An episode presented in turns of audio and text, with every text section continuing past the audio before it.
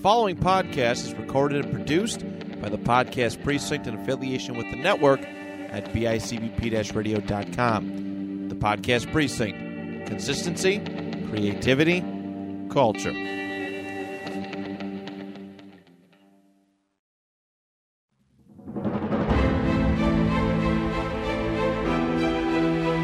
Hey, everybody, and we're back for rediscovering the indies. I know we had a, uh brief hiatus there. I'm Chris Gello, joined alongside Jonathan Ash. Hello. And uh, yeah, we're back. Uh, independent Wrestling History Podcast, uh, talking about independent wrestling history events, personalities, Christmas miracle. promotions. Yeah, it's great. Yes, though this will probably come out. It, I- I know it will come out after Christmas because we're recording this after Christmas.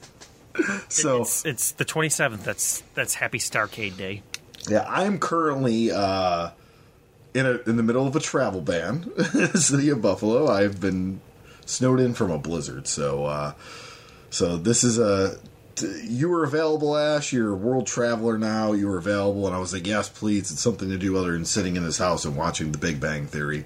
I'm contributing to that uh, that ratings increase. Uh, It, so- it's yeah, it, it's because Major League Wrestling has a best of episode this week, so I'm available. So there we go. Yeah, and uh, we'll when we uh, end this episode, uh, I'll let you Ash tell people about all the great things you've been doing and uh, the kind of cool things I've been doing. Uh, so, but uh, yeah, Don't sell yourself short.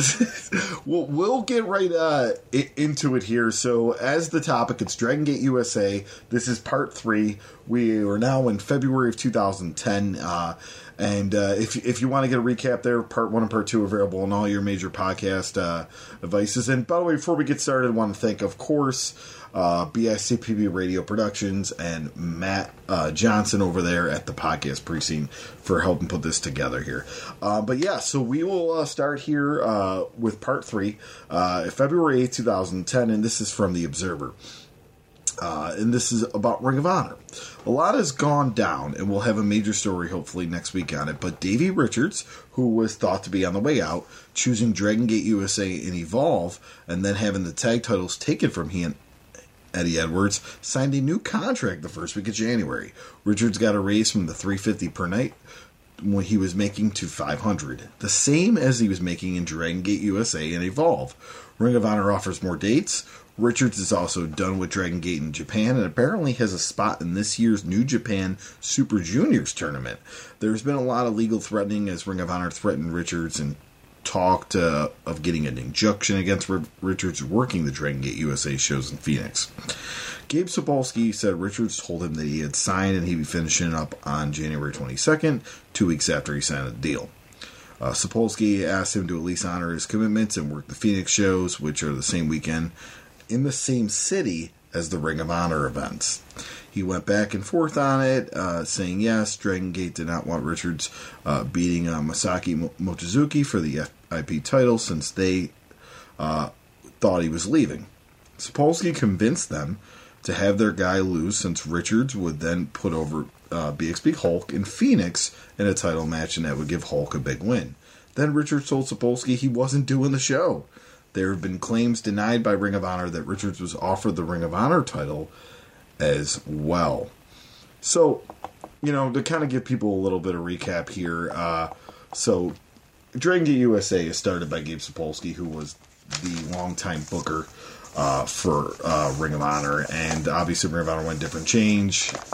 Sapolsky left, and there's always been this t- tension and competition. But I think, if I remember correctly, this might be the first time that there, there's almost rumors of clear sabotage here. yeah, I believe so. More of uh, more of the first the first opportunity where the first chance where one company is trying to get an exclusive deal with with a with a wrestler. It's it's that whole you know promoter thing of oh hey listen honor your dates go work the Dragon Gate USA shows but you know if you didn't work those Dragon Gate USA shows theoretically uh, you could be Ring of Honor champion. Well, yeah, like they obviously Ring of Honor obviously has more dates. yes. Because Dragon Gate's Dragon Gate they're ramping up at this point, but they're still not as many shows as uh, as Ring of Honor, and it's yeah, it's one of those like we really want to invest in you, but you know you need to be we need to make sure you're committed to what we're doing here. I take it as the old WWE thing. Uh, WWE always says, "Well, we don't stop people from doing anything." Oh yeah, you don't tell them no, but when they do it, then you're like, "Oh, you shouldn't have done that." Yeah, it's the same thing where like it wrestlers as independent contractors will say, "I'm an independent contractor. I don't have a contract. I can I can work wherever I want." It's like, well, it works the other works both ways. A promoter doesn't have to book you. Promoter can book anyone he wants, and he can debook you for any reason. So, you know, it's that give and take there. Uh, we have here February 15, 2010. Uh, TNA and Dragon Gate USA reached an agreement to allow Generation Me, the Young Bucks, to do the March 26 and March 27 shows in Phoenix. Sonjay Dutt has also been added for those shows. The Japanese stars confirmed thus far as BXB Hulk, Naruki Doi, CIMA, Dragon Kid, Yamato, Shingo Takagi, Gamma, Masato Yoshino, Susumu Yokosuka, and Genki Horiguchi. The March 27 main event will be CIMA and Gamma and Dragon Kid versus Doi, Yoshino, and Hulk. Uh, now we also from the, this observer here, we get a uh, a big piece on, on, on really what's going on here and kind of a recap uh, of what's going on with Davey Richards. But here, here's the here's the highlight here. Uh, and this is Richard said in an interview. Uh, the reason I couldn't do WrestleMania weekend during the USA shows is that my Ring of Honor contract doesn't allow me to, said the 26 year old Richards, who was in three of the last year's top 10 best best matches. I tried to do both, but I was told it was a violation of my Ring of Honor contract I signed a year ago. Gabe and Sal, and it's Sal Hamaoui, uh, knew this and told me they would have lawyers who could fight for me to get out of my Ring of Honor obligations. Whether they could or not, I don't know and I don't care. I didn't get into wrestling for legal battles. If it was up to me, I'd gladly do both. So it, it, the talent seems you know, and at least from that from Richards here, the talent seems to not really want to be divided by this. And at the end of the day, you brought it up, you know, in the examples asked, they're independent contractors. Why shouldn't they be able to do Dragon Gate USA and Ring of Honor? Just because Gabe Sapolsky was a booker of Ring of Honor, Ring of Honor sees it as, you know, some type of retribution? Yeah, I I mean I think I think the main point here is also because it's WrestleMania weekend, the same city, is kind of competition. Yeah, but look, at, like, look where we're at now. No, I understand this is. Yeah. You well, know, I mean, you look where we are 13 now, years ago, but look where we are now, and there's still some companies are still like that for Mania weekend. Oh, um, oh, they are. They're, they're, there's no doubt they are. But but like competition's going to happen. That's wrestling. It's so funny to see all these people that grew up with the midnight the, or the Monday Night Wars saying how great it was, but yet don't like competition. yeah. well, I remember how great when WCW and WWE would go against each other, and oh, but you can't work for that company forty five minutes down the road. They're competition.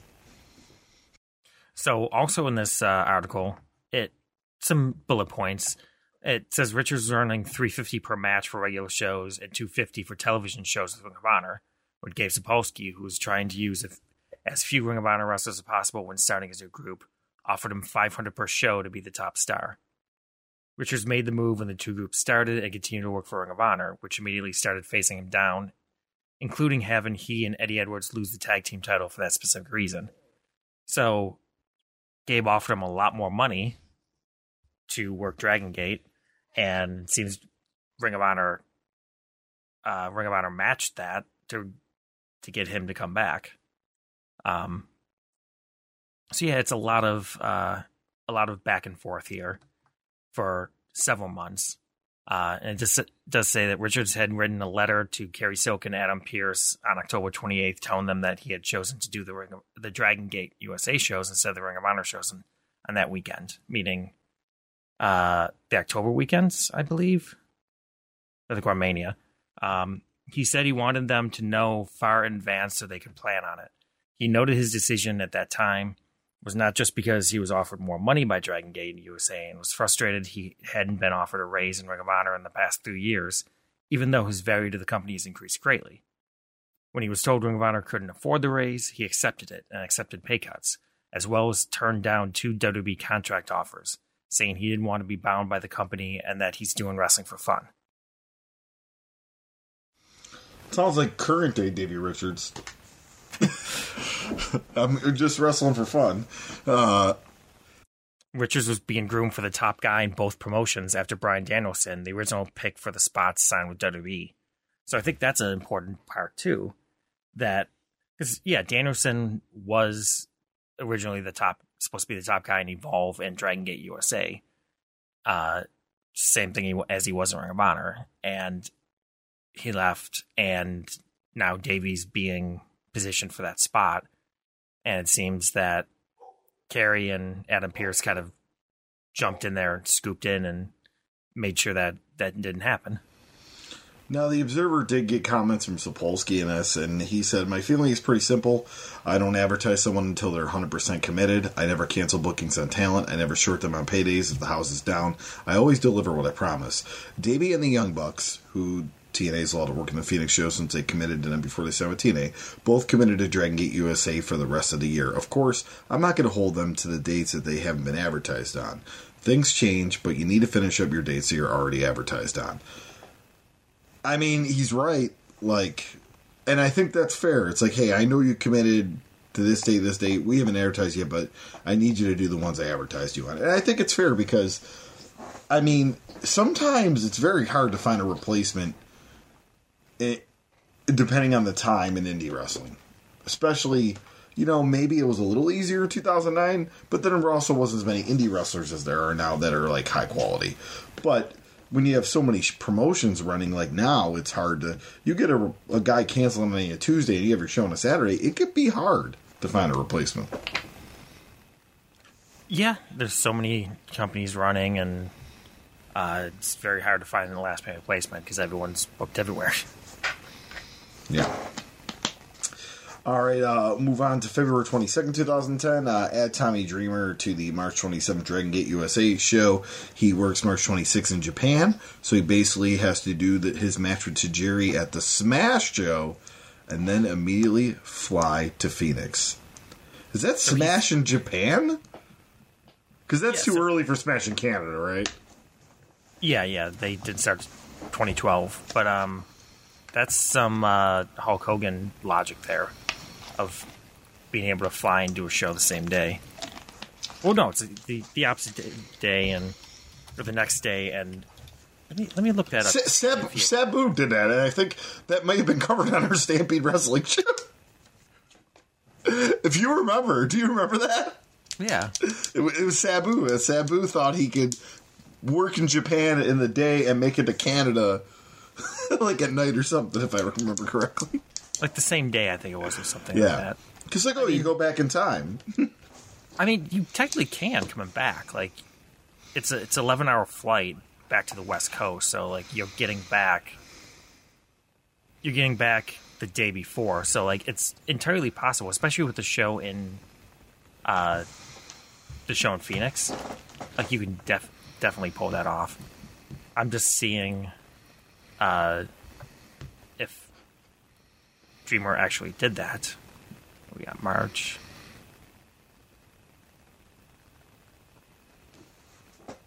Yes, he did. He defeated Tajiri in in Smash in Tokyo, Japan, and uh, on the 26th and on the 27th, he worked a hardcore match against Jon Moxley in Phoenix, Arizona. Yep. Look at that. Dreamer, uh, you know, he's no spring chicken at this point, you know, doing that travel. That's still he's still lucked out because you're flying, you're you're flying into L.A. and then you got to catch another flight to Phoenix. Like that, that's probably pulling it. He's probably pulling it very close. Yeah, I I give it to him, man. And that's not, like I said, that's not a quick flight. Uh, and then you're going right to pretty much wrestling. Like I give it to him. I just told you, like after five hours of driving, my knees start to hurt. So I, I try to limit the traveling to five hours at a time. I coming back from Japan, I didn't move from my seat for eleven hours. 'Cause I get the window seat. I don't like getting people, asking people to move. I don't like to be bothered. So like, yeah, my knees were completely locked up. I did 20 hours from Toronto to South Korea. That was that was that was fun. What was it? No, it was 18. It was 18 hours, and the other flight was six. Yeah. But you you can't stay still. Were you pacing back and forth in the Uh, and they they were very roomy, uh, and like I, I would just get up and walk like I'm going to the bathroom, but not, and just walk back to my seats. It's because I have that natural pacing energy. But uh, You you just you're just waiting for the the seatbelt light to go off. You know, it's like, all right, I'm I'm I'm out. they they fed you like seven times on this flight though, so it's like every time they you're like okay, That- you know, That's good. yeah. Plus, you're you're you're shorter, so like the you you have more leg room. Yeah, not, not too bad. Um, all right, we'll move on to March 8, 2010 here. The next Dragon Gate pay per view called Fearless, which starts airing on March 5th, was taped January 21st at the Congress Theater in Chicago, is another strong wrestling show, but it's not one that will be running in the running for Show of the Year. One of the big differences from a TV standpoint, first off, how do you know, Dave? It's only the beginning of the year. like, the rest of the year, to have bad wrestling. but uh, one of the big differences from a TV standpoint is that the show uh, didn't have that kind of a crowd heat that the three previous shows did. Part of it could be something as simple as the temperature, as the fans in the front row were all wearing jackets, and people who were in a cold building never react like those in a warmer building. Uh, I think that would really hurt a three way with Naruki Doi and Masato Yoshino versus the Young Bucks versus Shingo and Yamato, which came as almost a numbing series of impressive moves.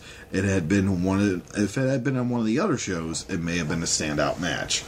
Um, yeah, a crowd as we saw during the pandemic, no crowd reaction or limited crowd reaction could really affect a product, no matter how good the match is. And yeah, I mean, if everyone's cold, they don't want to really use their their energy like cheering and stuff. I uh I can get why that would would not make a match come off as good as it is. I've worked in buildings in winter that did not have heat, and it's 45 degrees in the building. Yeah, the fans are wearing wearing winter coats with their hands in their pockets. They're not taking them out. And honestly, I would say this same rule applies for the outdoor shows that are like 90 degrees out. Cuz fans are just trying to stay cold. They're they're drinking ice water. They got like and they're like, "Oh yeah, wrestling," but like very rarely do people just go nuts at those shows when you're like a couple hours in and like I said it's 90 degrees in the middle of summer and I'm Yeah, they don't wanna- a suit and like, They they don't want to they don't work up a sweat yeah. and get dehydrated. How are the Bills games in 95 degree weather if they Oh, exist? oh, they're they're terrible, and so are the Bills games in rain. Here's the thing. Now, I, I, the snow the snowstorm was terrible. I, I'm not talking this, but you know your standard one to three inches of snow. I will take that over a rain game any day. You just get soaking wet, like you're soaked, like, and it's just uncomfortable. It's the most uncomfortable feeling for me Oh, attending a sports game. Fully understand because snow doesn't really soak you like a light, Yeah. a light dusting of snow doesn't soak you like a like a downpour like a monsoon storm. But yeah, it was like 90 degrees at a Bills game back in I want to say 2018 or 2017 might have been. Uh, and uh, it was my birthday, I remember. Yeah, I think it was my 30th birthday, so it was 2017. And uh, I left in the half time because I was just dying.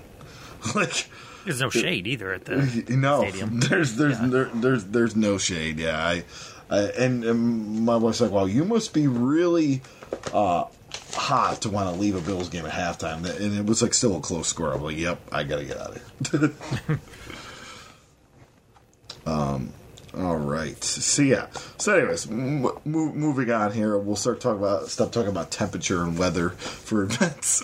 Uh, March of 2010, uh, new matches added to the WrestleMania weekend shows are BXB Hulk versus Naruki Doi and a Open the Freedom Gate versus Open the Dra- Dream Gate double title match. Also, Jimmy Jacobs and Paul London versus Brian Kendrick and Jon Moxley on March 26th, and Tommy Dreamer versus Jacobs versus Moxley in an Extreme Rules match for March 27th.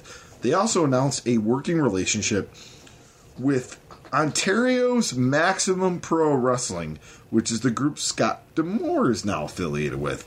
They will run shows on March 7th in the Windsor at the Armory and March 8th in Mississauga at the International Center. They'll also be doing pay per view tapings on July 24th in Philadelphia at the Arena. Uh, for the Enter the Dragon Gate first anniversary celebration, and on September 29th in Chicago for Untouchable 2010.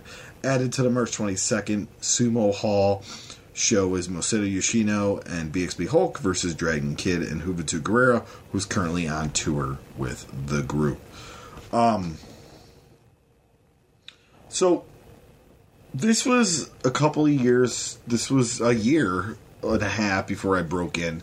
But uh, I've said it on the show before here. A lot of my breaking in as a referee or just like traveling and doing ring crew shows was in Canada. And um, I'm having a hard time trying to remember Maximum Pro Wrestling. It had to Yeah. be like a Windsor, but see, they're running Mississauga. Yeah, it was Well, mostly, if I remember right, I'm looking at, I'm bringing it up now, that Border City took time off in 09, uh, took a break, and basically was replaced by MPW, uh, by Maxim Pro Wrestling. And from what I'm seeing, they ran shows in Niagara Falls, Windsor, good amount of Windsor, but mostly uh, most of their shows seem to be more of the Toronto area, which makes sense. That's where the that's where your the vast majority of Canadians live. So you got like North Bay, Brampton. How long did how long did they last? They went from March 2010 up until September 2012. They Okay. ran one show in April 2013 and another in 2016. But they were oh. pretty Oh. much done in fall of 2012. And then So- yeah. Border City started back up in basically October 2012. So, So, but, yeah, by the time I was super active in Canada, it was probably late 2012, early 2013. So that makes sense. Yeah, so it just seemed like it seemed like it was just a stopgap in between BCW eras. Which Yeah, because like I remember, um, who? What was the really good promotion? Oh, why is why is the name escaping me? That had like an affiliation with Ultimo Dragon. It was like UWF Hardcore or something like that. UWA hardcore. UWA Hardcore, yeah, they were pretty good. They were very, uh, they were ahead of their time. yeah, for they sure. Were, they're out of Mississauga. Um, I think they were like mid to late two thousands. They were probably the most Dragon Eight Gate esque fed in Canada. Yeah, they were they were PWG in Canada basically. Yeah. I mean, they booked they booked Colin Delaney, uh, Jimmy Olsen, Cheech and Cloudy, Ring Crew Express. They booked a lot of people local from our area, but but they also uh, they were big on Derek Wylde, Pepper Parks, Final Knight, uh, Sumo, Josh Prohibition, M Dog, Matt Cross. I know Claudio worked up there. Sarah Del Rey, I think Chris Hero did for a while. They were like they were the big Fed. Um, right around the time they were they were running before uh, before Ontario was deregulated. Yeah. So when was when were they deregulated? I want to say 09 or 2010, wasn't it? I mean, this last show has Brodie Lee uh, defeating Jimmy Olsen, uh, Jennifer Blake defeating Lefisto, uh, Sabian defeating Ricky Reyes, uh, the Olsen twins defeating Up in Smoke, uh, the Flatliners defeating the Ring Crew Express, and Josh Burwish and Lionel Knight defeating Joey Potter and Osiris. So yeah, Yeah, I want to. I want to say that because I remember working in Canada around this time, 2005, 2006, and we still needed a license. We still had the commission. Um, so I want to say like they closed it in 08, and I want to say they that they closed before it was deregulated. Yeah, so at they- that point, like they were, they they were like one of the only promotions running in Toronto at that point because, again, wrestling was not deregulated in the in the province. Yeah, and they they look they would run. And it looks like you know like oh wait too. They moved to more Bolton, Ontario, Canada, but they did a lot of Mississauga and some Toronto. Uh, but yeah, and that's what you know. And folks, you know, we sometimes veer off on this, but like, there's not enough out there for a UWA hardcore episode. It just there isn't, you know. But I think it's one of those really cool promotions that gets lost in time because it didn't it was ahead of its time. It didn't come in the super indie area, but yeah, if you can get your hand on some UWA hardcore stuff, watch it. It was really cool, and it was one of the first sweet, cool indies I ever heard of. Like being out here, like in college, and I'm like, oh yeah, the, the, this this they they bring in this name and this name and this name, and I'm like, what? Like, Yeah, it's like one of those uh, weird oases where, like, not that Toronto's the middle of nowhere, but you're basically you're you're in an area where you're 5, 10, 15 hours away from any other major hotspot in wrestling, and they just have like all these names and all these people that were very, very influential to the area and to the scene at that point in time. Yeah, I think when we were doing the this day in independent wrestling history, and sorry we don't keep up on that anymore. I mean that's it was a very daunting task, but I kept it up for a long time. but when we were doing that, um, I, I think I'm, I included like a UWA hardcore result, and that, that got a lot of likes. People were like, "Oh wow, like what is this?" you know, so it's it's just like I said, it's one of those uh, go back and, and watch that stuff and, and wish it was around today, as far as, as some of those matches. So. Um, but yeah, uh, we will move on here in the notes, and we're going to move here to March 15th, 2010, and the Dragon Gate Fearless pay per view poll results. So, how did the Observer readers think about it? 37 thumbs up, zero thumbs down, and zero in the middle. Uh, so that not surprising. Dave just goes on here, uh, say the poll results on the front page pretty much tell the tale of Dragon Gate pay per view. The company was hurt when the Dish Network dropped during the shows, and never being a direct TV cut down the potential audience as well. But even producing great shows, they don't appear to be growing. It appears the level they are enough to maintain. We're told the pay per view is at least some money, decent checks coming in each month now. The DVD sales are very good, and they're moving merchandise as well. Selling tickets has been hurt and expected, but that goes for everyone in the business that isn't WWE. The Phoenix show should do well, particularly the March 27th show in Phoenix is doing very well. But Gabe Sapolsky readily admits Phoenix numbers aren't indicative of anything. Even if they do a thousand both nights, and they may hit the second night uh, with a good walk up from a local community, if the Lucha Libre marketing means anything, they could approach it on the first night. That isn't a sign that it's trending upward. The key going forward is that they will be mostly doing double shot weekends.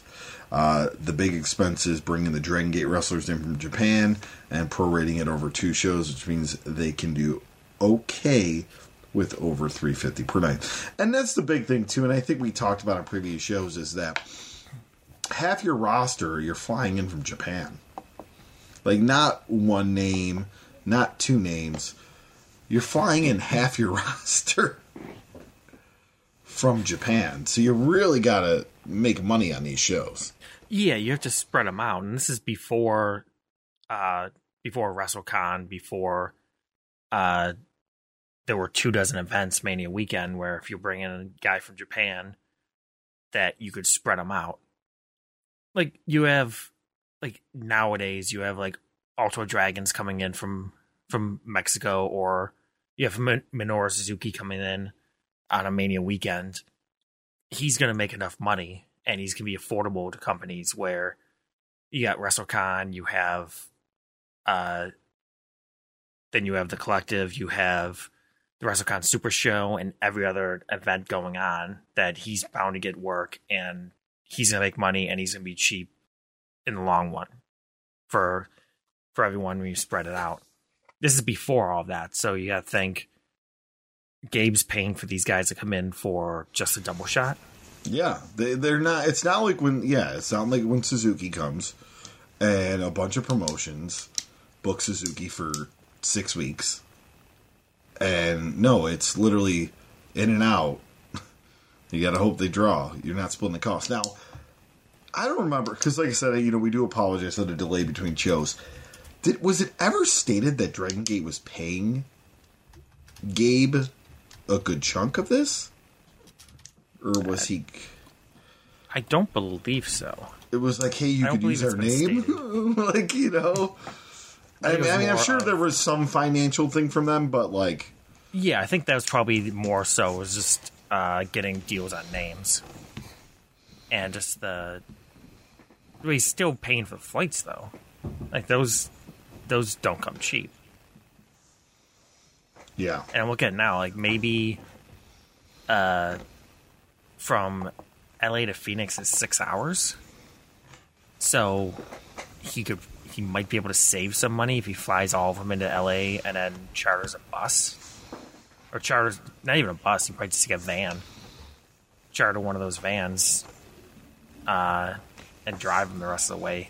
That could probably save him some money and Yeah. not having to do another layover in LA to get to Phoenix. Um, but other than that, I think, I think if anything, he might just be getting a discount on the the booking fee that's going back to the office.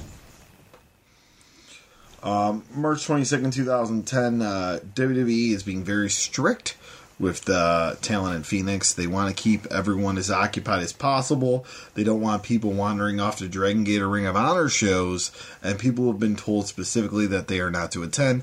This has been told uh, that they expect TMZ cameramen everywhere, so don't expect something stupid and uh, don't do something stupid and get on TMZ. When was the Robbie McAllister thing? the year before this, I think.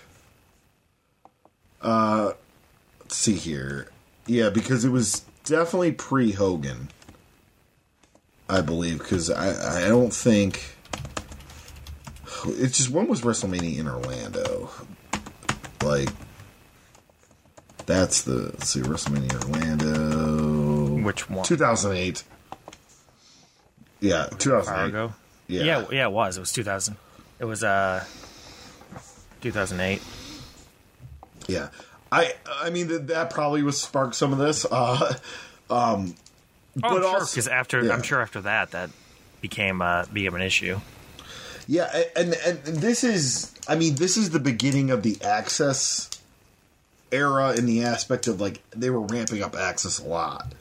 Um, you know, if you had ever been to an access like literally like especially like when you're leading up to mania so your thir- your thursday your friday your saturday almost anybody whether they're a top star somebody in the mid card somebody on nxt a legend somebody there's a, a bunch of people signing at one point and they rotate them out. So and the access goes from like 8 in the morning to like midnight it doesn't stop. And then and, and then for a few years they were doing access matches. I remember a lot of the evolved talent was used in the ones in uh, New Orleans. I remember that. yeah, because at at that time they were at that time they did have the loose affiliation with WWE. So, But and, and it kept the guys busy. Yeah, but WWE does this now. They try to. I mean, they they they try to keep talent. There's access. There's celebrity appearances. There's this and there's that. Um, I mean, there's been numerous times where WWE will just pull people on WrestleCon during the weekend. Just pull. well, them yeah, off. those are those are the name talent like a Bret Hart. They'll pull, uh, they'll pull from WrestleCon and then stick them in Access. But Yeah. even even like you were saying with the Evolve guys, like there were, I remember a few years ago they were using Evolve talent that were not exclusive to Evolve. They were also working indies, and WWE booked them and basically just cut them out from working any other indies. Yeah, I remember Keith Lee being one of the big ones. Yeah, Yeah. Uh, March 29, 2010, the Dragon Gate USA vs. Ring of Honor rivalry is heated up as Dragon Gate USA has made an offer on March 26 in Phoenix. with when both groups are going head to head, offering twenty dollar tickets to anyone who previously purchased a Ring of Honor ticket and brings their ticket stub to the gate. They also are doing a late sale for the tickets. It looks like they are worried about filling the building with A and E filming Bob Saget show at the event. Uh, they're doing a reality show with eight wrestlers who started filming on March 20th at a SoCal Pro Wrestling show in Oceanside, California. They can film on Mar- the March 26th show. The wrestlers are competing for something related to working with this promotion. The idea is that some unknown newcomers and some former names who have experience, but it fell by the wayside and are looking for a way back in. The eight are Johnny Yuma, Jason Watts, Jason Redondo, David Flex, Luke Cox, Brad Bad, Christina, Christina Von Eerie, and Extreme Loco. Teddy Hart is likely to appear in the March 26th show. He will not be advertised ahead of time. Gabe Sapolsky years ago vowed to never use Hart again, since Hart never listens to what he's told and likes to go out there uh, and show off doing moves, whether they make sense in context in the match, his role in the match, storyline, or not. That never changes. Watch the documentary, folks. Yeah. So this this this uh Bob Saget reality show Yeah, actually it actually comes to fruition like later on. I saw this in the notes, and I, I'm like, wow, I don't remember this. Yeah, I don't remember either, but it, like it debuted like six months later on TV and actually did pretty well in the ratings. I remember at one point Bob Saget was the commissioner of Chikara, right? Is that what he was? Yes, I think Chikara. And he did one video, right? No, oh, didn't he do a video for them though? I don't or- remember, but I just Or was it Coulier who did? I think it was Coulier. Yeah, yeah. Like I think Saget sent him a cease and desist, so they they couldn't use his name anymore. March 31st, uh, 2010. This is from the Figure 4 Weekly. Uh, Dragon USA ran Friday and Saturday night. Actually, you know, hold on. Sorry, folks. We we do we got too distracted by the Bob Saget reality show. The $20 ticket deal. So is that like, hey, don't go to the Ring of Honor show, bring your stuff, and we'll give you $20 tickets? Like, Yeah, I don't know. Does how much are you like- charging tickets? Yeah, is that? Well, they're probably charging fifty dollar tickets, but like, does that mean like, can you take a ticket stub after you've already went to one of the shows? And uh, well, it has to be a head to head show, so you you can't unless you like, unless you go to Ring of Honor for like the first half and then jot across town to see the main event of Dragon Gate. yeah. But like that's still that's very that's very vindictive. That's going beyond just a friendly competition. Yeah, that's. I mean, we, the- we're we're beyond a friendly competition when Ring of Honor forced Davey not to work the show. So I think I think we're past that point, and at this point, that's why we just gave just trying to get one back at Ring of Honor. Yeah, there's all there is uh, some real heat here, folks. This is we've talked about wrestling rivalries between promotions on this show a lot, but this might be one of the most intense ones as far as just trying to sabotage each other, uh, each other's business. Um, And, and in classic uh, wrestling turf wars, it's only the office that has the issue. Like the workers don't care. yeah, I mean, at the end of the day, it's the uh, uh, a date's a date. You know what I mean? Yeah, it's not an XPW ECW type situation. Like wrestlers are all all the wrestlers get along. All right, so um, now I can discuss uh, March 31st, 2010 from the Figure 4 Weekly. Uh, Dragon USA ran Friday and Saturday night at the Celebrity Theater. It was an awesome venue for wrestling. We did hear complaints that the ring was on a raised stage, and if you were in the front row, it was hard to see guys on the far side of the ring from you uh, because they were taping for TV. A lot of fans in the general seating area got moved down to better seats so the ce- celebrity theater so that that was I think I think I did look that up. yeah uh, previous the previous episode yeah we did where yeah. like it was. I think it was like a theater in the round. Was what it what it looked Yeah. like. I believe. Yeah, yeah. It's a it's a theater in the round. So and there was a platform in the middle. So the fans, it's not really like a high platform. It's basically like it's basically just like a stage like you'd probably deal with like in a comedy club where it's probably like three, four feet up, and and people sitting like right up against the stage. Yeah, If you do, it's just a slight thing to make you a li- little higher. So it's it. Somebody explained it to me years ago. It's like an attention thing. Like people want to look up more than they look straight. You know, so you want to stage, especially in comedy and wrestling. I mean, you're already kind of grabbing the attention with the ring, but oh here, Uh, let me yeah, let me let me uh, send a picture in in the chat. Uh, not the Zoom chat, the other chat. Um, picture of this uh, Phoenix Theater from their website of an MMA show with the uh, with the octagon. oh yeah, that uh, that looks really cool. Yeah, but it doesn't. It's doesn't look big. So like, if they're having fans move from the top seats down, that's not. It's not that impressive. Is that since I believe you've produced a show there? Is that how center stage is, or is it a little different layout? No, center stage isn't in the round. Uh, It's more of a square. Yeah, center stage has an actual stage at the one end. You can never tell though when you watched Power Hour and everything back in the day because of the rotating ring. So you almost thought it was around. Yeah. Well, see, this is the this is the thing that like I don't think a lot of people realize, but I've kind of went back. I went back and studied Saturday night tapings before before we produced in Center Stage. That the stage was never there. It was all one level, and there so there was a lot more space on the floor. Now they have a they have the elevated stage against the wall, uh, so now there's there's a lot less space. So you put a ring on the floor, the ring is basically up against the stage, and there's really no room on the floor for seating. So it really cuts down how it looks there. So unfortunately, you can't do a rotating ring.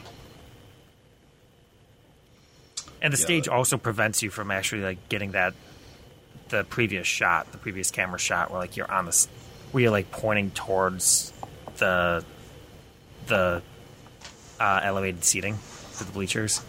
Like that shot's kind of impossible at this point with with the stage there, which kind of kind of sucked. I was really looking forward to that. Yeah, I mean, hey, I mean, there's still a lot of cool members that were in center stage, and it's cool you get to do that. And uh, you'll be Oh, yeah, back- I remember- I remember you're, walking- You're gonna be back there soon, right? I think, right? Uh, TBA. Oh yeah, that's right. Yeah, yeah. And uh, I remember. TNA. right? Yeah. Yes. Um, uh, but uh, no, I remember. Uh, side note, like walking through the hallways and with Emil and just being like, Emil, you know, this is the exact spot that Paul Heyman threw a garbage can in the general direction of Ric Flair. I just would have been like, right here is when high voltage defeated Rough and Ready, like, Oh, the memories of that building. or defeated disorderly conduct in their in their feud. You know, listen, I love going back. and I don't know this isn't a WCW show, but I love going back and watching those Power Hours and Worldwides and Saturday Nights and watching the mini angles that were happening that you never saw on Nitro ever. No, because Jimmy Hart was booking and like no one, no one cared. Just, We had this Like, conversation er, er, earlier today off air. It would be cool if AEW just had somebody else book Elevation and Dark and just turn it into its own angles, own storylines. That, craziness. that that needs to happen. yeah. Like Um, not talking out of turn, but like it, like you have enough people on the roster. Like yeah, start running mini angles on Dark and Elevation. Like they, they did with Joey and Sonny Kiss, but Yeah. But have that. There's But they could do uh, more Quite a few, yeah. yeah, make it make make it interesting. Um, like Yeah. Uh, April 5th, 2010. This is the. Alright, so this is a big one here. This is the WrestleMania weekend recap here uh, from Dave.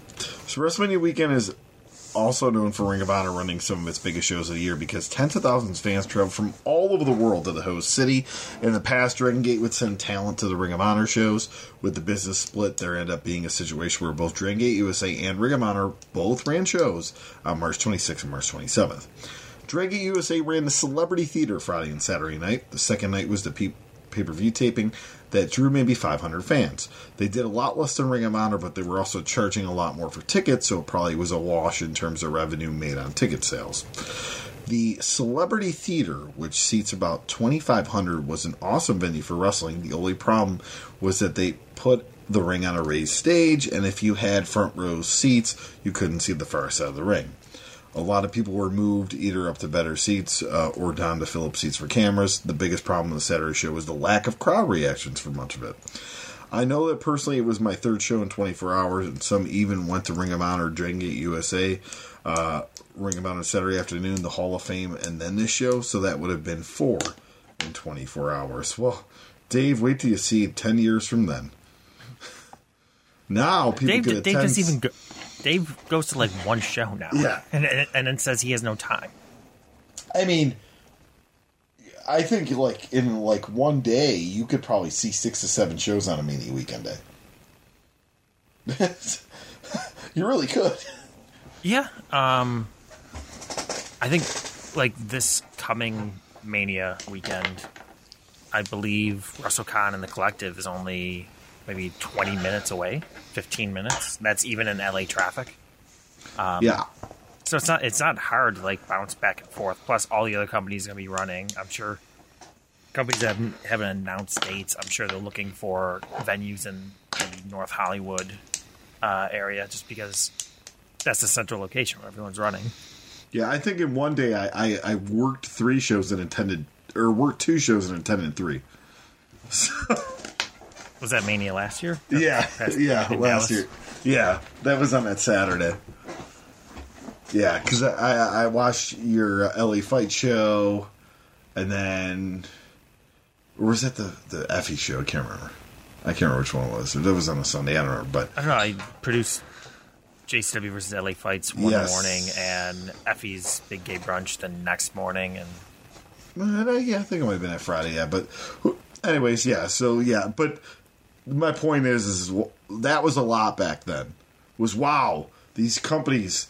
There's going to be four uh, other options other than the Hall of Fame and W. didn't like one of your shows is like 40 minutes away too, right? Yeah, yeah. That, yeah. that one in Arlington, like you you traveled. I try. I, I put on 500 miles on a rented car from Thursday to Monday. like, And the Metroplex, like, that's we that's a lot in the Metroplex too. yeah, Even for the Metroplex. nothing's really that close. And then, all, like, and I was doing some like, I had to run Zach to Fort Worth for Zello Pro, and Our And, camera uh, guys, yeah, yeah, yeah. So we we, yeah, one of our we, camera guys. we greatly appreciate you. yeah, I was a I was a GoPro runner on top of the million other things I was doing that weekend. You were the random goon for us. No, thanks. as, as, as long as uh, as long as I could be called the goon. No, Uh, a uh, goon. Oh damn! No, come on. Uh, here's the results from that show, uh, March 20th. But if you guys can tell that Ash and I haven't traveled a lot together because we're just having fun banter while doing the show. So we apologize if you don't like it. and If you like it, great. But uh, March 26th, We had we, I think we've seen each other like one time in the last six months. Yeah, yeah. This is we're just we're we're letting it we're, we're having fun, letting it all fly. Uh, March 26th, uh, Phoenix. Dragon Gate USA drew 450 on this. Yamato beat Luke Hawx. Uh, Genki Horiguchi and Susumu Yokosuka beat Mike Quackenbush and Jigsaw. Yamato beat TJP. Jon Moxley and Brian Kendrick beat Paul Lynn and Jimmy Jacobs. Uh, Masato Yoshino beat Shingo. L.A. Park and El Hijo de Rey Mysterio uh, beat Derek Nikirk and GQ Gallo uh, by DQ Open the Freedom Gate title. BXB Hulk uh, defeated Naruki Doi. CIMA and Gamma and Dragon Kid beat the Young Bucks and Jack Evans. Um, Derek Nikirk, that was like an that was an old FCW guy, right? No, I think Because that name sounds familiar, and I want to uh, say, Heartland. He was trained by Les. oh, okay. But did he spend any time in developmental? Like, I feel like he was a de- like after Heartland. Yes, actually, he. I don't know if he's. He had a handful of matches. Oh, FCW. Yeah, so I think I think I Yeah, remember. he was WWE. Was it, wait a minute? WWE 28 matches. Oh, okay. Deep South, OVW, FCW. Yeah, he was under. oh, so had he, yeah. you Apparently, he, Tw- he was in movies too. matches. Oh, he was in ECW. He was the private sec- in private security force. Uh huh. Yeah, he was. Was he one of the? He was one Kirk of the, and yeah. Ryan O'Reilly. Yes, that's right. Yep, yeah. I knew that name sounded familiar. That's an odd one to be on this show, but it Uh, for seems, sure. but most of it was just house shows. Like he had, they had one actual TV match where Bobby Lashley defeated the private security force on ECW and Sci-Fi. And So he had a good. So he was on the road for a little while with them. I hate that when you look up El Hijo, Hijo, Hijo de Rey Mysterio, now you get Dominic. Even though that's not who that was, folks. Uh, I'm pretty sure it's. Is it Rey Horus now? He, he changed his name. And uh, let's see here. You Rey Horus. Maybe not. Maybe it's still a Hijo de Rey Mysterio. I want to say Rey Horus was also related. Because I'm pretty sure Rey Horus was the one that Mysterio was like mentoring in Lucha Underground as a storyline. If I can just. Let's see. Cage match. There we go. This will. Cage match lists a lot of El Hijo de Rey Mysterios. Yeah, so it's just got the first. So maybe I'm wrong with the Rey Horus then thing. Thing then I wasn't sure. I, I want to say Ray, Ray Rey Horus was still related, but I could be completely Uh, hold on, wrong with look. that. Um,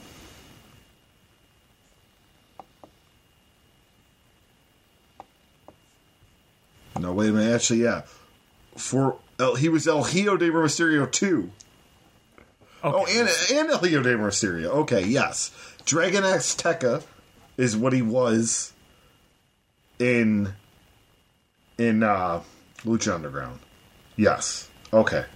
Yep. And Rey Mysterio trained him, uh, and that would be Rey Mysterio, the uh, senior, is the one who trained him. okay. Okay. Yes, I knew it. I I knew. Yes. Yeah, I was right. Like th th there said that was just yeah. So yeah, like looking at this show, I mean, this is 2009. Rey Horus is still out there.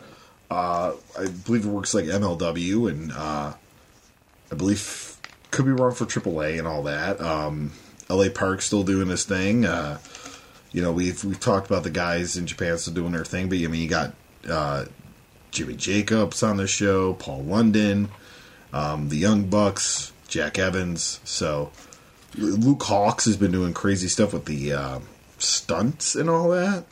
Heavily, if if if re- wrestling is affiliated, usually either Chavo Guerrero or Luke Hawx are doing the stunts. So So, So, uh, and there's a match that uh, there was a dark match that wasn't listed that Dave didn't list according to Cage Match. A eight-way fray match where Brad Allen defeats Brandon Cutler, Dustin Cutler, wow, Dave Crist, Jake Crist, Malachi Jackson, Cremiria, and the Prophet. that's a random eight eight person match. Okay, so there is one thing. Cremiria would have been uh, Jesus Rodriguez. Or Ricardo Rodriguez, actually. Oh, oh yeah, yeah. That was his yeah lucha gimmick. Yeah. Um, so that's that. That is a match that is worth watching all by itself if it's out there. Uh, So, and uh, Dave might touch on this, but I ca- so he said how like the Friday night show was going to be very lucha libre based. When I look at it here, I mean, you got L.A. Park and El Hijo de Mysterio. Like your WrestleMania weekend. Now, granted, this is 2009, it's not 2022, but like maybe try to get Juvi, Psicosis. You know, I'm trying to think of who were the, the up and coming luchadors in that period. They really weren't working the states because it was like Mistico and a few others. They, you know, but Cibernetico could have probably came over the border. I mean, you had potential here. Plus, Phoenix is not far from from Mexico City.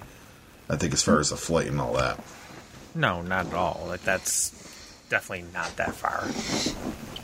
Uh, the first night in Phoenix on March 26 drew 450 fans for a weird show. They had advertised it heavily in Hispanic community, using LA Park as the big draw, teaming with Helio de Mysterio. The Hispanic fans, which made up half the audience, didn't care about the Dragon Gate guys or the Americans, no matter what they did. That's why I'm saying more Lucha Libre on the show probably would have been a good idea. Uh, but they went crazy for Park in particular, and because of it, the match was the most heated thing on the show. But for the fans who came to see Dragon Gate USA, that, that their match went on forever, 22 minutes and 50 seconds, and those to those people it hurt the show. The show was not taped for pay per view as prior Dragon Gate USA shows have been, since now when they do two shows on a tour, they do one as a pure DVD taping. Bob Saget's reality show Strange Days did a deal where eight independent wrestlers were vying for a shot at the top indie group, which is how Dragon Gate USA will be pushed on the show.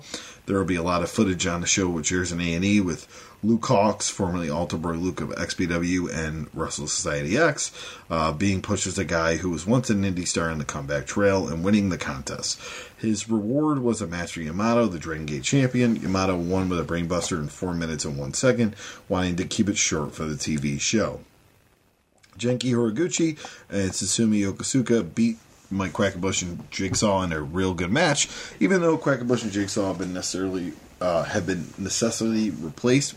The Young Bucks as the top American team, they lost here because Yokosuka was getting a shot at the Open the Dream Gate title on the second night, so he needed a win. Yamato came back for a second match with TJP, uh, winning the title with a, a Dujame sleeper. Uh, sorry if I mispronounced that. Uh, said to be a great ground match. Now, Jon Moxley and Brian Kendrick beat Paul London and Jimmy Jacobs. When Kendrick pinning Jacobs, London was going to do a dive, but Kendrick yelled at him. Uh, yelled at him that it wasn't worth doing moves like this to satisfy these fans. Teddy Hart then showed up unannounced to a degree. Uh, it was out there that he'd be there, but the company didn't want to make an official announcement in case he no showed since he's got a reputation as being a head case, and told London that he didn't have any bowls or confidence and did a moonsault and a dive. Uh, London did the dive on Hart, where Hart was injured. Masato Yoshino pinned Shingo with the Sol uh, Naciente. Uh, Moxley came out to talk with Shingo. The idea was to have someone speaking English be in all the Dragon Gate factions for the U.S. market, so they have someone to do promos. Park and Mysterio uh, beat Nick and Gallo, two local indie guys. They did the long match going 23 minutes, much longer than they were supposed to go. Gallo used a low blow at Pin Park, but the ref reserved the, reversed the decision when finding out it was a low blow. Uh, they kind of went into business for themselves, doing a lucha style finish. BXB Hulk pinned Rookie Doi, and what was billed as an Open the Freedom Gate versus Open the Dream Gate title. Uh, but Doi lost the title a few days earlier at Sumo Hall, as it was only for the Freedom Gate belt. Said to be excellent. Main event was CIMA and Gamma and Dragon Gate over the Young Bucks and Jack Evans in 18 minutes and one second when CIMA pinned Matt Jackson. Uh, fast paced, real good matches you expect with great dives, good comedy, and cane shots. Um, couple things you know, we talked about like this, like, you know, Dragon Gate puts Gabe in charge of this, right? Why are they not telling him, hey, we're going to take the title off Doi? um, because they're carnies? um, also, back to the point I was making. You're you're trying on the first night to get a huge lucha libre crowd, right? Now you only bring in Park Mysterio and you book them against two local guys. I mean, granted, they're probably old school heels and can take the moves, but why are you not bringing in other lucha guys to work them? You know who would have been great in this spot? Damien Say Say Say and uh, and Halloween. I think Halloween was still working at this time. Or it may, Basita might have been working at this time, to be honest with you. Like, yeah. I don't know. Am, am I st- st- stuck up on this, Ashley? I mean, it's it's it's it's hard to say like who would have been the best for that role, but it definitely would have been. They definitely would have had. They definitely could have found better opponents for him than they did. Yeah. Um. let's see here. Uh, Yeah, next part of the notes is just the the actual pay per view write up, but uh, we can wait until we get later on until it airs on TV. Yeah, we, we yeah we kind of talked about the big parts here. Uh, they do mention the March seventh uh, show in Windsor, Ontario, March eighth show in Toronto. Uh, will include Yamato, BXB Hulk, Masato Yoshino, Shingo, Dragon Kid, Pac, Masaaki Mochizuki, Jigsaw, Jon Moxley, Grand Akuma, and Hallowicked. The first night was billed as Hulk and Pac versus Yamato and Shingo. Hulk versus Shino for the Open of Freedom Gate title headlines the Toronto show. Yeah, so we'll talk about. yeah, let's we can about go over the notes here just because I don't. Uh, I don't think I actually put the write up in in the notes from when the pay per view aired. Yeah, so we'll just do this. This is for the March 27th show, so we'll go back a little bit. Uh, TJP beat Brad Allen in a non pay per view opener. Uh, it was a three star match, but TJP is good but small, and Allen played the big heel. Uh, Jigsaw and Mike Quackenbush beat the Young Bucks. This was not scheduled for the pay per view, but Sapolsky said it's possible to end up on it. It's the Bucks' final show as they were doing it based on a commitment before signing with TNA. This one was a long choreographed high spot. Uh, wasn't really my kind of match because the Bucks spent a lot of time looking around and telegraphing where the next spot was going to happen. Hold on, folks. Did Dave Meltzer just said uh, this Young Bucks match wasn't his type of kind of match? Actually, I think this might be Ben Alvarez. Okay, that makes sense. that makes that makes a lot of sense. That makes way more sense.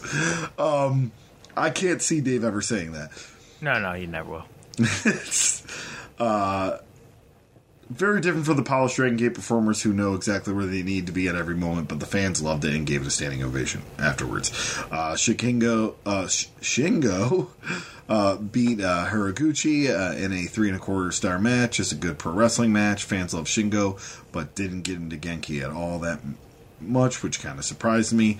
Uh, Jimmy Jacobs and Jack Evans beat Brian Kendrick and Paul London. Long story, Teddy Hart was supposed to be doing a smash teaming with Evans. They did an angle on the Friday night show, which involved him doing what else? A flip, and he landed on his head and suffered a shoulder injury. Uh, so he came out here to cut this long rambling promo talking about how he got hurt doing the spot with Kendrick, but he was going to forgive him just like his favorite wrestler Shawn Michaels forgave Bret Hart, and how he retired at 21 but came back because he loved the fans and would do anything for him. As was very sorry that he couldn't wrestle tonight. He said he was a Jedi Master and passing the torch to Jimmy Jacobs and all this and that. I just shaking my head. Uh, this isn't a visual podcast, but I'm just I'm just shaking my head. Um, Kendrick and London uh, attacked him, gave him a little blow. Jack Evans made the save and got the tag match. It was good in spots, not good in others. London has put a lot of weight on in the midsection. Uh, they've added steps that the loser of the fall had to leave Dragon Gate. Since Kendrick is going full time with TNA, he lost and is done. London went nuts afterwards, so Teddy came back out and returned the favor by giving him a low blow. This was maybe one and a half star. It really didn't work.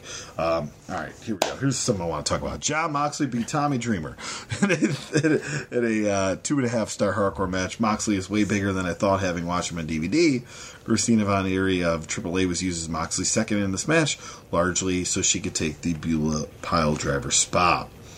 Uh, Yamato beat uh, Susumu Yokosuka to retain the Open the Dream Gate title match.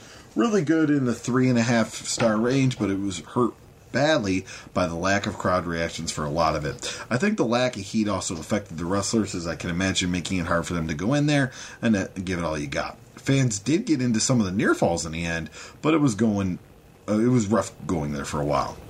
Main event was an awesome Dragon Gate six man with BXB Hulk and Masato Yoshino, and Naruki Doi beating Gamma, CIMA, and Dragon Kid. A four and a half star match, probably just below the level of the Friday Night American Wolves tag, but a match I would can see others saying it was even better. Even had a few people saying it was better than Michaels versus Undertaker. Just a tremendous match. My only complaint was that they did a spot where Hulk was sitting on someone's shoulders on the top rope, and the kid gave him a gigantic springboard reverse Frankensteiner, then followed up on an awesome springboard hurricanrana, and the pl- place was jumping up and down and just absolutely nuts, and then Hulk kicked out. Yes, I mean, it, it sounds like the second night. Big success as far as match quality here. Um, and the the match that Alvarez is talking about with the American Wolves was the Wolves against the Briscoes. the night before. I don't see a report here for the attendance on night two. I don't believe it was listed anywhere. wonder if it drew better than the Lucha Libre show. That'd be interesting. Since they said half the crowd was there for the Lucha Libre match. look what's on Cage Match. Yeah, Cage Match isn't listed at all either. So it might mean- not have been released. What fans probably did. I mean, because they actually this kind of makes sense. Fans probably went to the Ring of Honor show on Friday, brought that ticket stub on Saturday, and went to Dragon Gate USA. Yeah. That's probably how they did the double dip. Um, we'll move on though. April 19, 2010, Ken Gilman is added a Lucha Libre group to pay per view with a similar deal as Dragon Gate USA, doing bi monthly taped pay per view shows. The debut show uh, is to be taped on March, or I'm sorry, May 2nd in Mexico City. This was the show listed here last week on April 25th in Yonkers, New York, with the debut date on June 11th in in demand systems. Like with Dragon Gate, there's no clearance on either DirecTV or Dish Network, which hurts a lot because people with the DirecTV on average are far more likely to buy a pay per view than any other group. The promotion will be called Viva La Lucha, run by Ruben Zamora's Mass Republic Company and tape shows in the U.S. and Mexico. Uh, the show will be taped in HD and have both English and Spanish language announcing. They will debut a show called I Revolution. Viva La Lucha shows will air on pay per view during the months of Dragon Gate USA doesn't. At one point, the promotion that ended up as Evolve was going to fill the bill running each month Dragon Gate USA didn't run, but things happened. Largely, Bryan Danielson, who figured to be the star of the group, signing with WWE and Revol- Evolve, went into a different direction. So yeah, uh, You, did the you looked this up, right? of the, the the fact that who is also involved in Viva La Lucha, Mr. Kevin Kleinrock. yes. Uh, well, her Master Republican. I've I've Ruben Zamora is, an, but I was pretty sure Master Republic is Kevin Kleinrock's baby, right? No, it is. It's Yeah. later in the notes he's listed. I just wanted to. This this is in the notes for two reasons. Number one, because uh, obviously because it's Kevin Kleinrock, and we can't do an episode without mentioning Kleinrock. He's on everyone. Yeah. He's on every episode. Um, but also the fact that it's very interesting that Dragon Gate, uh, Dragon Gate's whole plan was to run every other month with Evolve on the off months, and now a competing company's doing it. They're running every other month, and it kind of like locks in Dragon Gate. So, like my big question on this is if Gabe if if Dragon Gate went a certain way where he where Gabe wanted to expand, was he now locked into only six six pay per views a year? Because Viva La Lucha now has the other dates. Like it's So- very interesting. Yeah, and uh, Viva La Lucha really didn't. It, it it didn't pick up steam. Um, I'm looking here; they only have two results in 2010 and one in 2011. Now in 2015, they're back and they're running in Florida, and then they're part of the World Wrestling Network, which was Gabe Sapolsky's. Um, oh yeah, I'm not I'm not saying like they're But it's competition where they're interesting. competing with them like four years of later, Honor. he picks. But I wonder if he ever, ha- if he maybe had somewhat of a stake then, because four years later, five years later, in context of the notes right now, he runs, or maybe he's not the sole promoter, but they're affiliated with him. I'm interested Yeah. to see. So where where are we on the notes here? We're in 2010. I mean, there's, there's more. There's more about Viva Yeah. La Lucha as we as we move on here. okay. so maybe okay. maybe we'll they start- list? Do they list the May second results? I think so. Um,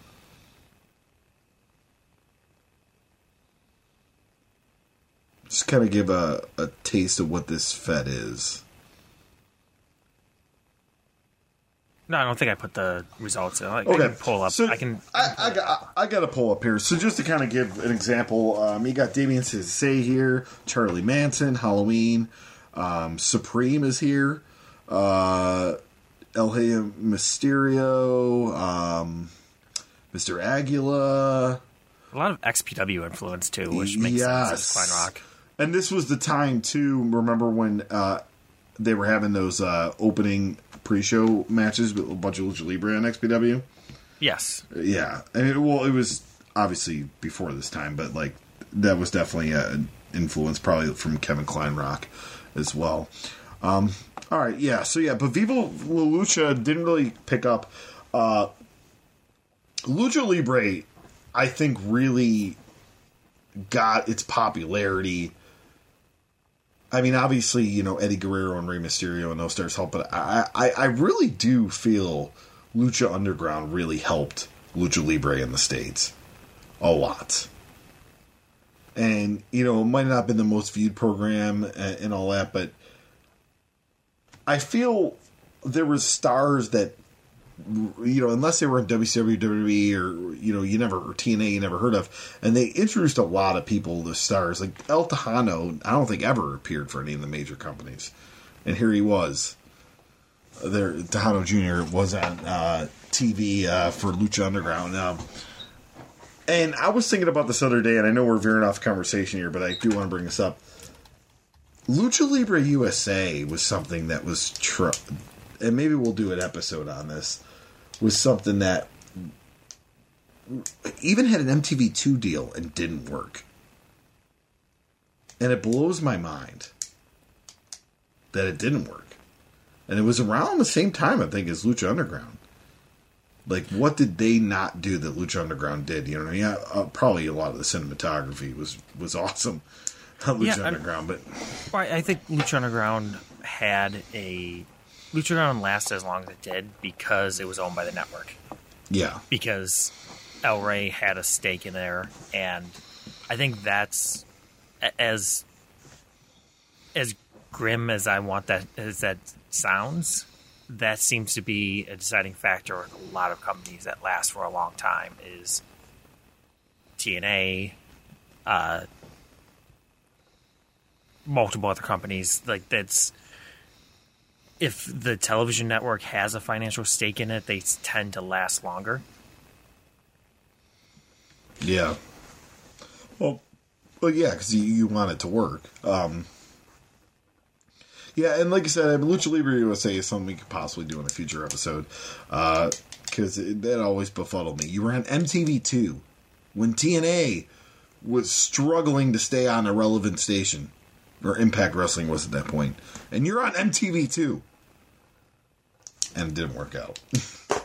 but it's uh, yeah i know and i'm sure like I, I don't know if we'll ever do an episode but like i do want to mention women of wrestling that as you know being on uh wrestlenomics well they're getting 300000 viewers a week yeah, at this point, which is like they're so far under the radar that, and we we talk about a lot of these other companies now. and they're doing better ratings than Impact and New Yeah. Japan.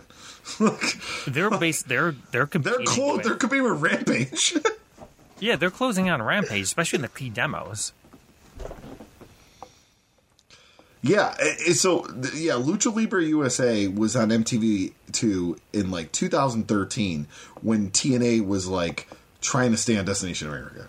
Isn't that crazy? Yeah, it's just boggles the mind. But yeah. Sorry, tangent, but Viva La Lucha, which uh, put me in this because, like I said, just the other day I was thinking of Lucha Libre USA. I was like, yeah, that, that didn't work. Why didn't it work?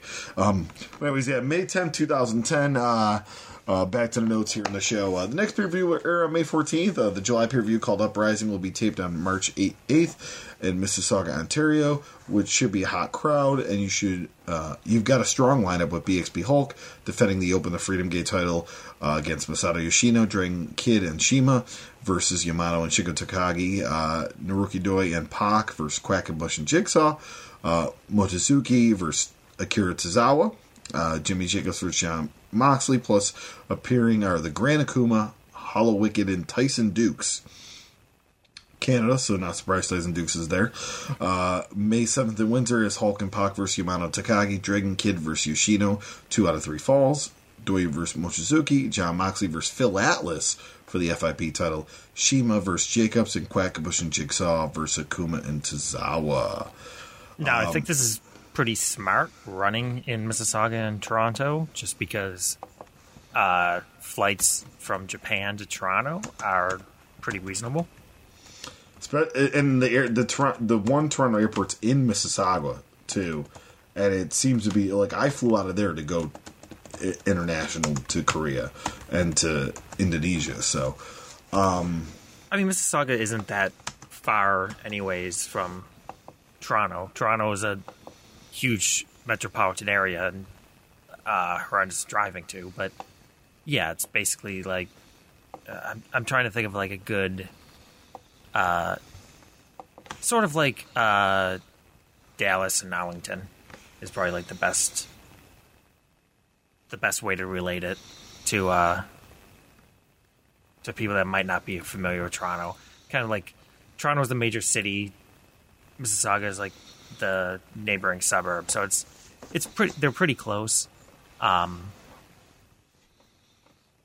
but but still far enough away where like you can run a double shot where you're running Toronto and you're running Mississauga. Um, maybe even like running like Los Angeles and Anaheim or like in traffic it could be like 30 minutes 45 minutes so you're running a you're running a double shot it's really not going to like it's close enough where you're going to get fans that are going to go back and forth they're going to go to both events but it's not enough where you're going to kill one single market you're going to get unique fans from each from each city Um, So I wanted to look this up here. So uh, uh, Phil Atlas is a guy, uh, longtime Canadian worker, but worked a lot in Japan. And I know Japan can be very territorial when it comes to like the the top five or six promotions. Like I don't think they care if you work for a small indie, but like usually, like if you work for New Japan, they don't want you working for All Japan or or or Dragon Gate or Mi- Michi- Michinoku Pro or you know or I mean? jobbing in one of their affiliates Yeah, yeah. So Phil Atlas, at the same time that he's appearing for Dragon Gate USA, is working for All Japan. there's some weird uh, situations stuff i probably All right. It looks like it's a little later in the year, so okay, I guess that's not. But he, but the next year he works All Japan and then Noah and New Japan. it's there's some things like I'll keep it vague because I shouldn't really like. There's certain things that uh, I don't want to get into specifics of, but like I've produced talent that work for one work for a, a lucha libre promotion against someone that works for a Japanese promotion that do not have a talent exchange program and it really goes under the radar a lot of times. Yeah, uh, and and I think that's a lot of was, but uh, I mean also too, I'm not sure what the stance is on the on the gaijins. Um, I know because uh, some people did double dip in the 80s and 90s and got away with it. I think Hansen was a big one of it. Yeah. well, I mean, we we we see we saw it with Forbidden Door, with Yeah. AEW, where uh, there were some guys if they had a deal with AAA, they couldn't work that because of the New Japan connection. But at the same time, like I said, I've worked indie shows with participants that have AAA connections against people that have New Japan connections, and certain things can go under the radar. Certain things like the office is fine with. I guess it just depends on like the time of day and Yeah. who you talk to and to get the okay on certain things like that. So yeah, we got Akira Tozawa's here too, which uh, you know, I mean, he is a WWE stalwart at this point. Uh, Tozawa's been on WWE for a long time. I ain't going no. anywhere. Yeah, no, yeah, so, so yeah, but uh, we'll get into the uh, the Canadian shows. Uh, March 17, 2010, from the uh, Observer. Uh, March 7th in Windsor, Ontario, drew about 200. Uh, Kyle O'Reilly, yes, Kyle O'Reilly, uh, beat Brent Banks. Uh, if you don't know who Brent Banks is, we were talking about him off air. Really great, underrated Canadian wrestler. Look him up. Absolutely phenomenal. Um, Mike Quackenbush and Jigsaw beat Grand Akuma and Akira Tozawa. Uh, FIP title Jon Moxley beat Phil Atlas. Uh, CIMA beat Jimmy Jacobs. Uh, Mochizuki beat Naruki Doi. Tyson Dux and John Bolin beat Extremo and Brad Martin. Uh, That's two out a of th- match. yeah. Was Extremo the same one that was working Ballpark Brawls as Super Extremo? Yes, I believe so. Okay. Um, two out of three falls, Yoshino beat Dragon Kid, and Shingo and Yamato beat BXB Hulk and Pac.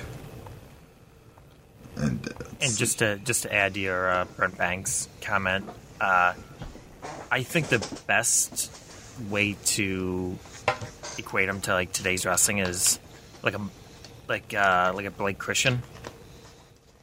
yeah, Uh, like he was working up until the pandemic in Canada. He was quite active in Smash in Greek Town, and a lot of feds around the Toronto area. He just hasn't been active since. I heard he uh, came back. It could be wrong. I heard he just just came back. He might have, but I haven't. Yeah. It might have been to Greektown. Yeah, that's what I think it was, but Yeah. I, I could be wrong on that. But uh, yeah, it's probably the best way to relate it. Like he was a, he can do a lot of uh, a lot of inhu- inhuman, inhuman things like uh, like Blake Christian can. And uh, the March 8th results here, uh, we have uh, in a tag team match, Chris Chambers and Michael Elgin uh, defeat Kenneth Crisis and Mike Rollins. Psycho Mike Rollins, another one, underrated Canadian wrestler. Look him up. Uh, Eight way Frey elimination match. Uh, Brodie Lee defeats uh, Anthony Fiasco and Brett B and Cheech and Cloudy and Kyle O'Reilly and Phil Atlas and Extremo. So yeah, man, we got Cheech, Cloudy, Kyle O'Reilly, Brodie Lee, Brent Banks in that match. Sounds pretty good. And and just your your comment about Mike Rollins, And- he is the individual that lost to a dog that, that went viral. That made Jim Cornette mad. yes. Everything makes Cornette mad, but Yes. yeah, um, yeah, that's uh, that's good old Psycho Mike. I enjoyed it. It- it- it- I- to me, it was very hilarious. I- yes. I've refed matches with Psycho Mike Rollins that went 25 minutes and included three bumps in the entire match. Yeah. No, he's he's very unique and very creative on what he does. So yeah, look him up. Just a Uh, shame, like he's one of those many guys that just have not moved on. I remember uh, a buddy of ours was on that show and he texted us. He goes, "Yeah, Psycho Mike just put this dog over. It was great." uh, uh, also on the show, Mochizuki uh, defeats Tozawa. Akuma uh, defeated Dux. Moxley over Jacobs. Uh, Naruki Doi and Pac uh, defeated Jigsaw and Mike Quackenbush. And Shingo and Yamato defeat CIMA and Dragon Kid. And in the main event for the Open Freedom Gate title, BXB Hulk defeats Masato Yoshino. All right. All right. So, and then we have uh, a write up here. Uh, Dragon Gate USA's promotions next pay per view show called Mercury debuts on May 14th and will play the rest of the month, headlined by the return of Dragon Gate Trios match with CIMA and Gamma and Dragon Kid versus Yoshino, Doi, and BXB Hulk. The show was taped WrestleMania weekend in Phoenix and includes Yamato making his first U.S. title defense of the Open the Dream Gate title, beating Yokosuka. It's not in every single match. Uh, through the roof show. The prelims were just okay. Shingo's win over Horiguchi was a good opening match. The next match with Jimmy Jacobson and Jack Evans over Paul Lynn and Brian Kendrick was a disappointment. London looked out of shape and the match didn't click. Jon Moxley's win over Tommy Dreamer was presented uh, like this uh, major uh, win to make Moxley. Those two seemed out of place on Dragon Gate USA show, but the crowd, which was not as hot for the Dragon Gate guys as the previous pay per view crowds, was into Dreamer being a star. It was a match where Dreamer gave it everything he had. It was a lot of weapons and stuff, and kicking a lot of moves, and came off like a mid card TNA pay per view weapon style match that's given some time. Really, the selling point in the main event is fantastic, uh, or which is fantastic. The crowd was hot as some or previous matches have won or finished high in the match of the year honors. He said this before. A lot of people made the comparison of Michaels and Takers, possibly best match of the year. The two completely different style matches and difficult to compare. This the match is heard in comparison because while the crowd loved the match with the chants "Please don't stop" and such, it wasn't at the level of matches in the past. Michaels and Taker also felt like it had heavy stakes, so there's a big difference between an almost sold-out football stadium and 500 people in a 2,500 seat building. As far as crispness, speed, and creative moves, there's no comparison either. From match to the style, you really can't ask for a better match. If anything, it was too much. So many new moves over and over. Too fast and too many for the most part, so solid and perfectly timed. I really like the finish with Yoshino getting Gamma in Sol uh, Naciente, which is like their version of a tri- like a version of a triangle. Uh, and CIMA and Dragon Kid try to make the save and were cut off by the spectacular moves of Dorian Hall. The worst uh, thing that you can say about it was that there was too much and it left it you numb. But when it was over, it was still up there with Michaels and Taker and will likely be one of the two best bouts of the year in U.S. pay per view. So I'd go four and three four stars and really a must see. I think he bumped his rating after seeing it again because that's pretty sure he's four and a half. Yeah. Uh, but you must see when it comes to match of the year, if only because it's totally unlike any other top match that will likely air in a U.S. pay per view show this year.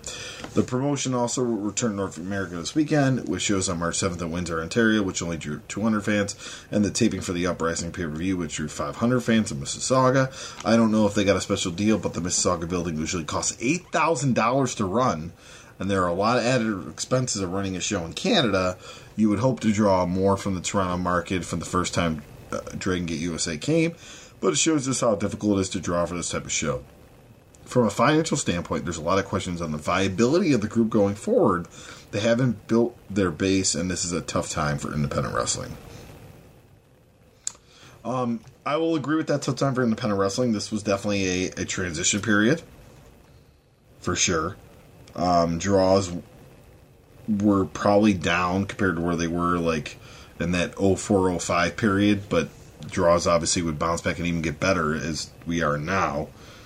Um, I'm actually I'm looking at the uh, the venue to the international Yeah, center. Eight like they- it- thousand dollars. So from what I've seen, it's a conference center or a convention convention center. So there's multiple rooms. So there's much smaller rooms. Something where you'd have a Comic Con. There's much smaller rooms. There's a much bigger expo hall. There's one here that has uh, rafters with a lighting rig and an LED screen on the one side. So it looks like you're paying for all of that. So they have runway shows, uh, runway events here. So, uh, yeah, there's a Comic Con here that ran a few years ago. So, like they just book a gymnasium. Like they're they spent the money. But if you're Uh, taping for TV, like I guess you want it to look like that, the best possible event as you can. Yeah, and that's the thing, you know. He, it, Dave says it here. You know, they're putting on one of the best matches at pay per view, but like people have to almost stumble upon it, and you don't stumble upon something when you're paying money to watch on a pay per view. That's not a stumbling. You already know what you know what you're looking for, and I think like, and I think that's where TNA weekly pay per views in, in a company like this, without any American TV, is not going to really grow more than 500 people a show. Yeah, I mean it's different now. Ten years later, with uh, internet and streaming, yeah. TV, like it's more of a niche market. You can get the product out. But I think one thing that's like lost on Dave and even Brian at this point, where like they're they're they're both always gloom and doom on things. But I think what's lost in them is throughout all the the last two episodes and this episode too, where it just seems like they're constantly down on the draws and thinking that if Dragon Gate's not making money off the gate, that they're a financial failure. And like it's been proven, it was proven with ECW, it was proven with Ring of Honor, where it's all about the DVD sales. Yeah, and Like, now yeah. it's it's streaming, especially Yeah. like the fight relationships and stuff like that now. And Yeah, there's so many companies that you watch, not even ones that I produce and the ones I'm involved in, but like you, you turn on IWTV and watch so many companies on there that a good amount of them, you look at the crowd, you know they're not making money off of the gates, but they're recouping it with what they're booking and fans watching at home, whether it be on IWTV or on Fight Plus or uh, Premiere Streaming or any other any other streaming network.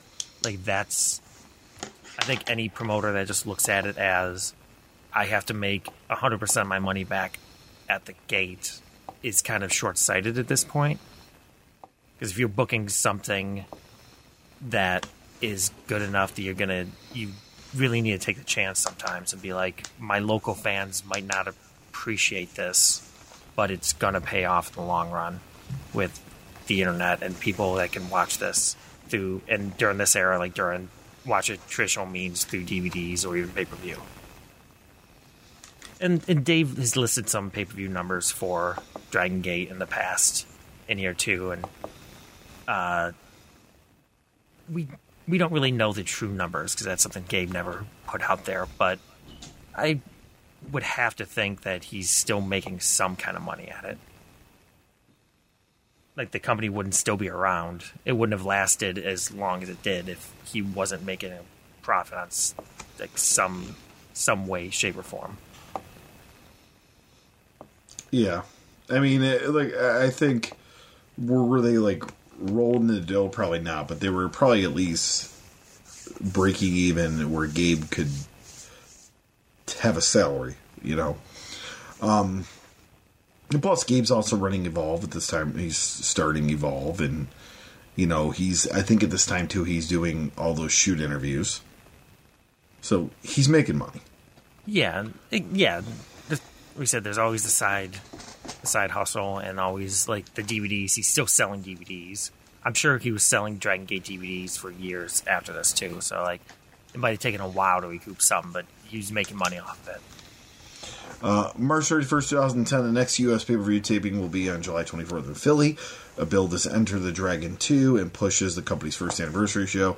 They're trying to start working with the Americans and the Japanese groups as its group versus group main event, with Chikara, which is Quackenbush and Jigsaw plus others, against Kamikaze USA, which is Yamato and Grand Akuma plus others. Uh, June 1st, 2010, Kevin Kleinrock's Viva La Lucha. Revolution pay per view debuts on June 11th in HD throughout North America on VOD, available TBN, In Demand, Dish Network, and Bell TV, and Viewer's Choice in Canada. Those shows will be airing every other month, uh, opposite the Dragon Gate pay per views. First show features Hijo Del Rey Mysterio Jr., Groon Triple X, Oriental, Supernova, Turbo, Black Thunder, Mr. Aguila, TJ Perkins, Damian Halloween, Charlie Manson, X Fly, Blue Demon, and even L.A. Park. Uh, June 8th, 2010, from the Figure 4 Weekly, Dragon Gate USA announced Sal Hamaoui uh, as the chief, new Chief Operation Officer. He's worked as a promoter for FIP and was the man behind Ring of Honor's production for several years. We talked about in a previous episode Yep. how like he was very hands on with Ring of Honor, but kind of like slowly got forced out or slowly found his way out of the company. I should say. Yeah. Um, June 16th, uh, 2010, CIMA Dragon Gate, or Dragon Kid, sorry. Uh, Masato Yoshino, uh, Yokosuka, BXB Hulk, Doi, Kagatora, Horiguchi, Saito, and Takagi are all doing shows with WXW in Europe on uh, November 30th in Barcelona, Spain, and November 31st in Oberhausen, Germany. Also, the two-day tour will feature the Young Bucks, Mike Quackenbush, and El Generico. Barcelona includes Dragon Kid and Shingo versus Young Bucks, and Hulk and Yoshino and Doi versus CIMA, Yokosuka, and Kagatora. Oberhausen is Absolute Andy defending its world title against Shingo. CIMA versus Quackenbush, and a four-way with Dragon Kid versus Generico versus Yoshino versus Yokosuka. So we see here, you know, um, Dragon Gate is still you know, I mean, they're working with WXW. They're really trying to get a foot everywhere around the world. And Yeah, think I, kinda put this in the you notes just because notes, it's it's the um, a good Japanese influence, but also some Americans coming over. So Europe kind of got the got like 50-50 there, like half of half of the Japan, half the Japan roster, half the American roster. And yeah, really trying to like get a foothold over there. Yeah, and and uh, you know we we've brought up WXW before. Uh, you know, long time great promotion out of Germany, and we know we have actually a lot of German listeners who are supporters of WXW. So uh, shout out to the German listeners out there, and yeah, WXW uh, still riding strong. Oh, they Uh, do some great yeah, talent. they great shows. They put on great work over there. Um, and yeah, they're not afraid to work with companies. They've worked. Obviously, they're they got the WWE connection now. They've worked with Smash before. They've done shows with us in Toronto. Um, they brought Smash guys over to Germany, and uh, I know they did stuff with, with CZW. So like, who knows what 2023 is going to hold for them? But they're definitely uh, they're definitely not afraid to like take take chances with that. Uh, June 21st, 2010, the main event of the Dragon Gate USA First Anniversary Show on July 24th in Philadelphia, which is a pay per view taping, is Hulk defending the Open the Freedom Gate title against Mochizuki. Bryan Danielson is already taking independent bookings all over the world, with the caveat that during his 90 day non compete through September 11th, he can't work on television or pay per view. The belief is that he can be turned taped on the July 24th Dragon Gate USA show in Philadelphia, which is a pay per view, because their show won't air until after September 11th. The only company he's outright banned from appearing from is TNA. He will remain on payroll until September 11th, and at that point, he's free to go to TNA. Danielson has already agreed to a slew of independent dates, including June 26th, Chikara, uh, June 27th in AAW in Cleveland, uh, July 3rd and July 4th for Germany and X- WXW, uh, July 23rd for Evolve, uh, July 24th for Gate USA, and July 30th for PWG and Rosida. And yes, this is when Bryan Danielson is briefly a free agent with the tie incident on Justin Roberts, and he's back in August in WWE.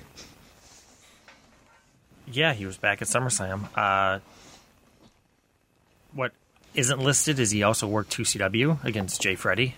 Um, that was actually the week after SummerSlam, so he made his return at SummerSlam and still honored his commitments and worked Watertown, the the Watertown Arena in, in beautiful rustic Watertown, New York. Yeah, be beautiful and rustic, Watertown, New York. uh, no, we like it, Watertown. Uh, Uh, June yeah, third. That's you. You can say you like it. hey, I got put up in a castle to do comedy up there once. That was cool. I, I, I, I, all right, I can't say I've I've had bad experiences in Water Watertown, except for the one uh, we used to. We, 2CW used to run the the county fair every year, and uh, just the one year we were rained out, and the fair assured us they're giving us a tent for the ring. They're like, oh, don't worry about it. We got a tent for you. You can still do your show outside. They got us a 12 by 12 foot canopy that you would get like to tailgate.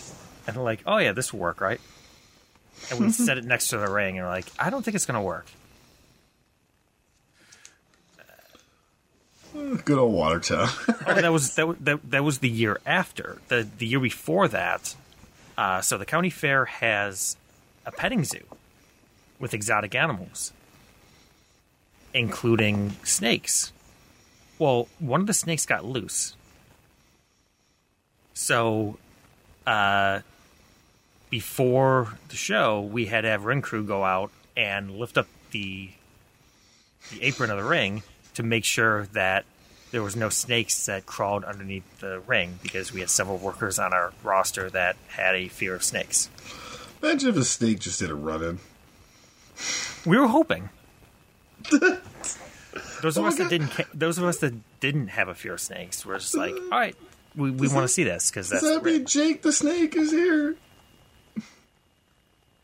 So, the side note, as we record in this, we're about two weeks removed from the GCW show in LA where Joey Janela came out with a giant snake, and it, it gave me flashbacks to that, where we had a giant snake in a crate backstage, and some people were freaking out.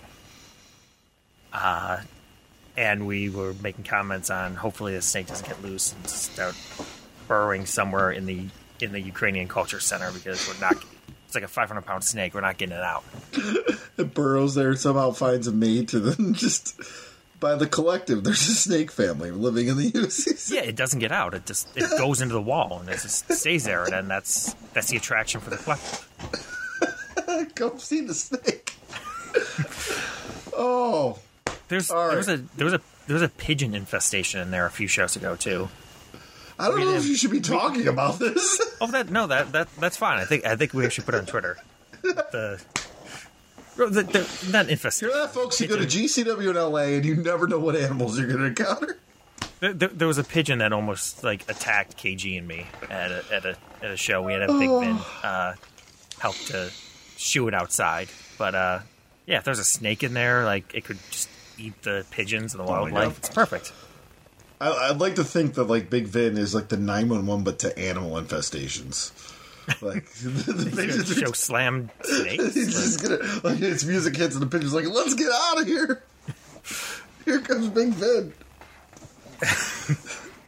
oh, I mean, if you need to get rid of an animal, uh, he's he's the one to call.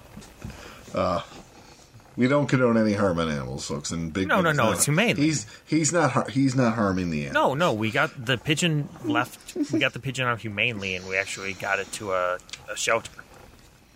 So, Oh, like, we're, we're we're all about humane animal treatment here on RTI. so here's the thing: as much as you would have loved to see the snake do a run in, I feel like if the snake attacked your production equipment, you would be very angry because I know how you are with your production equipment. You come, "Ah, what am I gonna do with these snake? What's what's it gonna do? Squeeze a camera? Like, I don't, No, it's gonna, it's gonna. You're it's- gonna it's be gonna- like you're. it's You're gonna gonna be trying to produce the show, and it's gonna be like just sliding on your production desk, just messing up your switcher. it, it, the table will collapse. It's like a foldable table. It's not going to work. It, it, it would have wrapped around one of my cameramen, killed him. Like as long as you, you know my policy, just protect the camera. If you can eat by the snake, just make sure the camera's Protect fine. the camera. to sacrifice your life for the camera. The, the expensive camera. All right, I think we should get back to talking about Dragon Gate USA. We're having a lot of fun. I think this is good audio, right? Yeah, I'm not editing it out. It's fine. no, no, this is the, the we're, we're talking about snakes. um, June 30th, 2010, Brian Daniels versus Shingo main event, uh, the Dragon Gate, uh, July 24th, Dragon Gate USA first anniversary show in Philly. The match won't be taped for pay per view though because of that 90 day no compete that Danielson is under. June 29, 2010, for Figure 4 Weekly. Uh, Dragon Gate's USA's next pay-per-view Uprising, which debuts in July 9th in the United States on In Demand uh, and in Canada Viewers Choice and Bell Express, was another strong pay-per-view from what is still a struggling group. Um, and he, he just kind of he kind of recaps a lot what Dave said, uh, 200 fans and all that, uh, strong wrestling. Uh, um, he, he said they're starting a few angles uh, based on faction warfare for people who only watch pay per views. It's a bit confusing trying to figure out who is with and more importantly why it matters. Uh, Lenny uh, Leonard and Chakarsa did commentary. It's um, hardly wanted to talk because my haircut uh, for the Abdullah DVD, but someone needs to take your Carson to the barber immediately. He did not like Joe Sposta's haircut. No, he did not. Um, all right, here, and he, and he, and he just he recaps uh, the thing we've already discussed uh, here. Though I don't remember seeing the result of Rip Impact versus Johnny Wave. No, uh, but actually, He's very excited about Rip Impact's name on this this this write up. But Yeah. by the way, Rip Impact, very nice human being, great wrestler. Yeah, it's a great human being. Um, no, it wasn't listing the results because it wasn't a match. It didn't even start. Brodie Lee hit the ring, Oh, and okay. as uh, as as Brian wrote, Brodie Lee hit the ring and killed the fucking fuck out of both guys. Okay. there you go there. Yeah. So and then uh, July twelfth, 2010, Dave recaps and we've we've gone through this, but recaps the pay-per-view here. Uh dis- but he it says disappointing crowd of 500 fans. Like that's great for an indie show in 2010, man. I understand you're bringing stars from Japan, but it's still an indie show. Whatever. I think Dave Um, would say like 2000 would be disappointing because he, I think in his mind, like you're bringing in Japanese guys, you should be getting like 10,000 fans, especially in in Toronto. Biggest thing Dave mentions here is that Gargano doing a promo. Gargano's here now. Uh, and, and that's a big thing because Gargano will, will stay with Gabe until he gets signed, pretty much. Yeah, Um. All right, and then July fifth, two thousand ten, uh, Danielson has agreed to the November twenty, or sorry, September twenty fifth date for Dragon Gate USA, which is a key thing because that's more than three months down the line. And if he's taking dates that far in advance, it it means he doesn't expect to be WWE by that time. Danielson also worked two shows on March 27th in Cleveland and one in Chikara and one in AEW. Um, I think he meant June 27th. yeah. this. means Yeah. July. or July. Uh, Danielson uh, noted after going into a 30 minute time limit draw with Gargano in his second match of the day he wrestled more on that day than the previous six months combined. Danielson will be wrestling this coming weekend in Germany. His first two matches against TJP and against Wade Fitzgerald. On Sunday, he'll be doing a debut of the Ambition Tournament, a one night tournament pattern for 1990s rings in UWFI with Zack Sabre Jr., uh, John Ryan, Johnny Moss, and Fitzgerald, along with TJP and Holland wrestlers Tommy End, uh, that's Malakai Black, and Rikido, Ri- Rico Bushido. Danielson was a regular top heel for the promotion 2000 2009. And that's what's great, like going down this and just seeing like Tozawa, Shingo, Gargano, Tommy End, who becomes Malakai Black, just seeing all the big stars that Yeah, were and, uh, really owning their craft in this time. Moxley, you know, like the ambition tournament was similar to Bloodsport. Um, obviously not as brutal because it's more about technical wrestling, but it's it's the rules are very simpler, are very similar to Bloodsport. Uh, July 21st, 2010, added to the July 24th show in Philly is an elimination match with Yoshino and Quackenbush and Jigsaw and Hallowicked versus uh, Yamato, Tozawa, Moxley, and Akuma. Uh, July 27, 2010, Figure 4 Weekly Evolve uh, in Union City, Jersey, uh, before 150 people in top matches. Un- Up and Smoke defeated Ors- Osirian Portal. Chuck Taylor beat Jimmy Jacobs, and Bryan Danielson beat Bobby Fish. Danielson was super over with the fans, and uh, in the in the ring they threw streamers during his entrance. It'd be a really good match, though we're told the crowd didn't seem to believe for a second that Fish had a chance of winning. Next show on September 11th with Danielson versus Sawa, and uh, that's Minoru Sawa and Mercedes Martinez versus Amazing Kong. Did that actually? Did that happen? That sounds really good. Uh, Danielson was the guy uh, Evolve was planning to build build around, but then he signed with WWE before he could work the first show. Uh, Dragon USA taped their next pay per view then on Saturday night, July 24th in Philly. About 650 to 700 fans. It was apparently 110 degrees in the building, so they have two pay per view tapings ago. It was too cold. Now it's too warm but the show was good enough that the fans went nuts for everything. We got various reports, some saying that the show was really good, and others saying it was the best show Dragon USA has done. It would be uh, have to be pretty great to top the first show. Unfortunately, the best thing on the show can't be on the pay per view. I'm assuming Danielson. Yeah, and you can you can skip the rest because Brian just recaps everything that Dave says in the next paragraph. Yeah.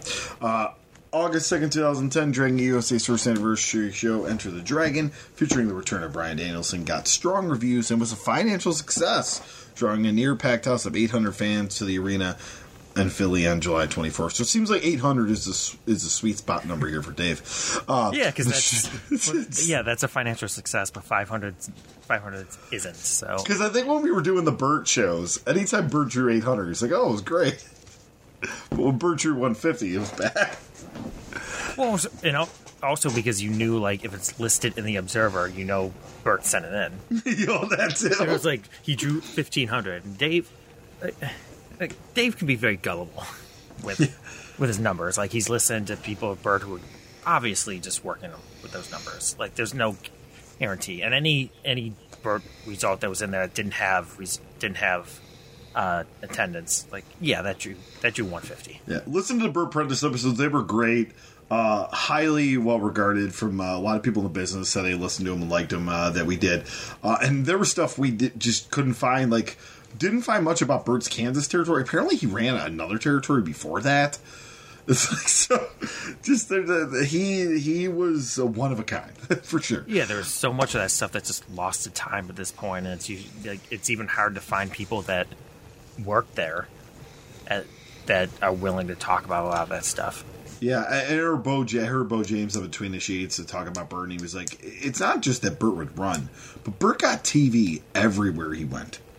Yes. Like, like it, it was very hard for people to get TV. And but yeah, so if you want to go back in the archives, listen to Bert Prentice episodes. They were a lot of fun. Uh, but yeah, August second, uh, two thousand ten. Here uh, we talked about eight hundred fans. So uh, the show was built uh, around what was billed as a pay per view dark match with Danielson versus Shingo, said to be a match of the year candidate because Danielson's not compete doesn't end till early September. I wonder if we'll get get a rematch of that, maybe at the Forbidden Door 2023.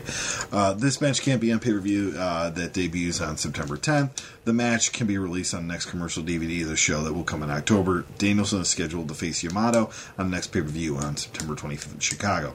Gabe Sapolsky noted that he's trying to book Danielson's biggest matches right away because he doesn't think he's long for the independent scene. I just laugh because he's gone by then. Uh, while no, nobody from WWE has called him, uh, to at least last week. It's known by several key people in the organization. They've been trying to push Vince McMahon to hire him back. When his non compete ends in September, one would think TNA would make an offer, and it's guaranteed. It's all but guaranteed that the Sean Davis project will.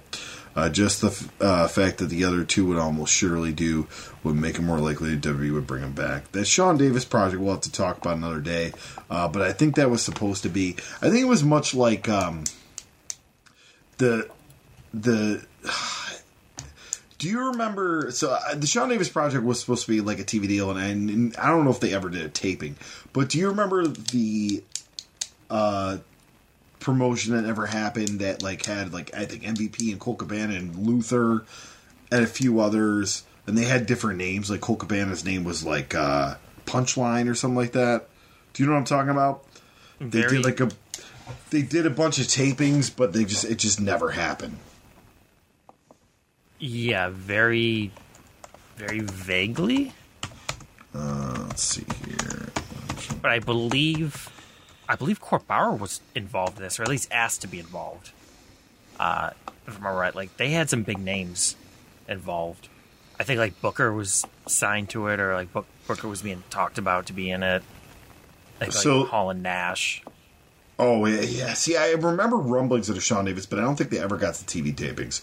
Uh, Wrestling uh, Revolution is what I was thinking of, which never. It ne- I don't think they ever got a TV deal, but they did a uh, a bunch of tapings. Was it Wrestling Revolution? Cage match. I think so. Or Wrestling Retribution. I'm sorry, Retribution. Okay, Yeah, that's the that that's what it was. Cage match, yeah. What time period? Because I want to say we're around this time period for that. Uh, can't even find it on Cage match. All right, well, whatever. I mean, that's that's off topic, anyways. But but yeah, the Sean Davis project. Uh, Sean Davis was in the Heartbreakers, I think they were calling themselves Heartbreak Express.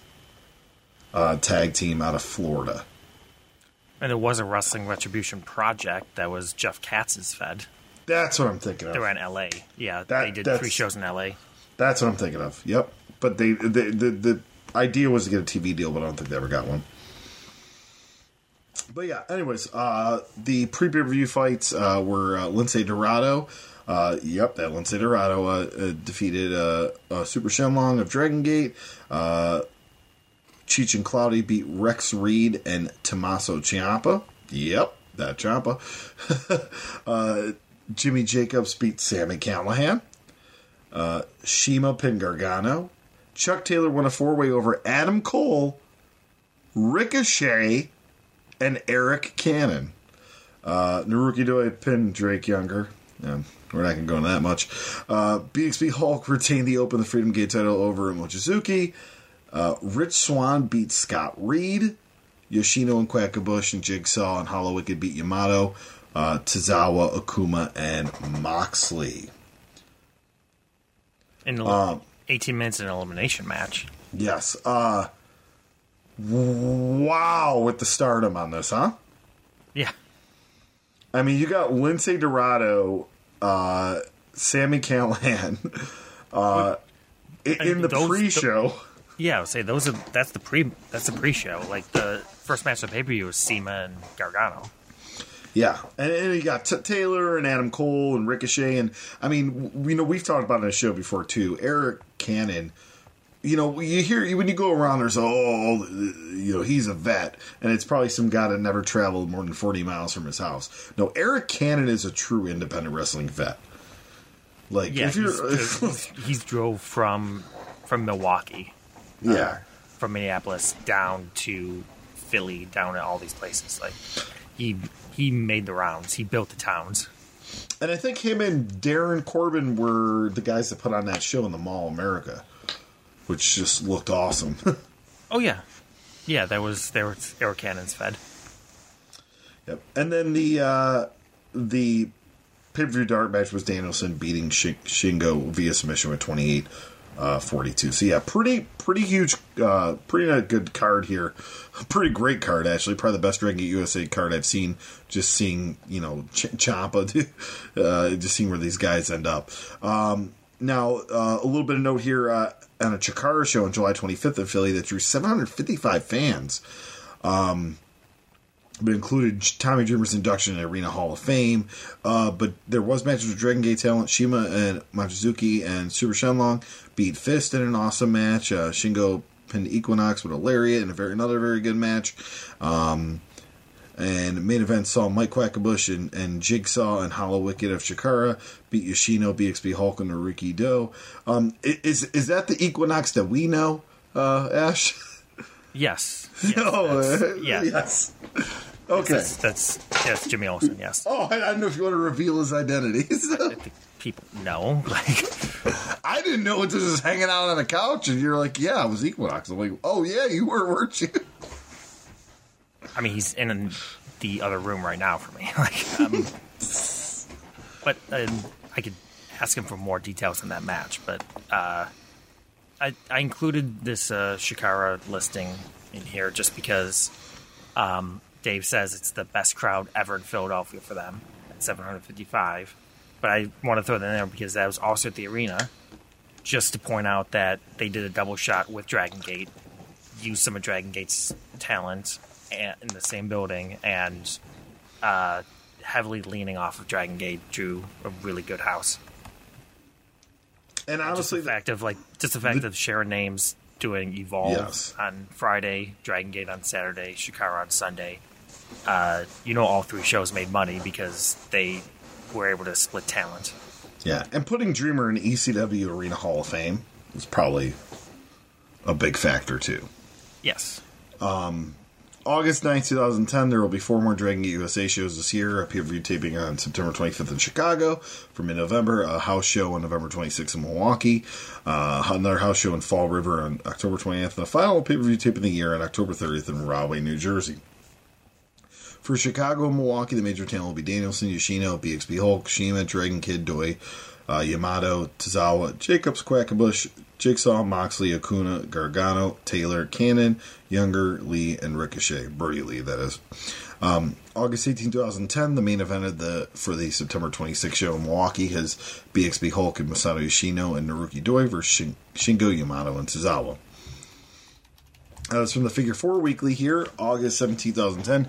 Danielson is being allowed to finish up his dates. Final dates for Sapolsky's Dragon Gate Evolve promotions, the latter of which launched with the idea that it would be built around Danielson before he signed with WWE the first time. Uh, he is not being allowed to f- finish all his dates. However, he is scheduled to work Mikey Whipwreck's New York Wrestling Connection shows, but pulled out SummerSlam weekend uh, on an event a couple weeks ago, citing family commitments. He was supposed to work another New York Wrestling Connection show at the end of this month, uh, but WWE pulled him, wanting him on the road working WWE house shows. He never worked for Ring of Honor during his time away from WWE, and Ring of Honor was planning to wait until his 90 day no compete uh, was up and bring him to work to TVs. Yeah, because this is the this is the Ring of Honor Access era. I think. Uh, yes. Yes, I believe so. Yeah, th- yeah, and uh, yeah, this is them trying to. Well, no, not uh, Access. Uh, HDNet. Yeah, I'm sorry, HDNet. They became Access, right? I think. Yeah. Why, yeah. HDNet, later on yes. it became after after it was sold. Um, is it? Yeah, it started as a Mark Cuban uh, owned Yes. venture. August 23rd, 2010, Danielson will still be doing the September 11th Evolve show, and this is September 25th weekend Dragon Gate USA show, although his match that was originally set to be a pay per view main event against Takagi will have to be a dark match. Uh, Danielson's final shows to Dragon Gate USA will be on September 25th in Chicago against Yamato, and the 26th in Milwaukee against Moxley. Uh, WWE's allowing Danielson to keep his dates already on the book, but that doesn't mean the Yamato match has to be removed as a pay per view match. Well, that does mean, I'm sorry.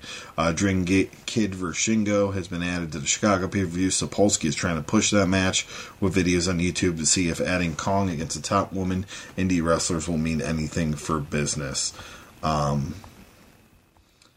let's see here. August 3rd, 2010. Akebono will be working for Dragon Gate USA on October 29th show in Fall River and October 30th from Rahway. A little bit different than the Dragon Gate style.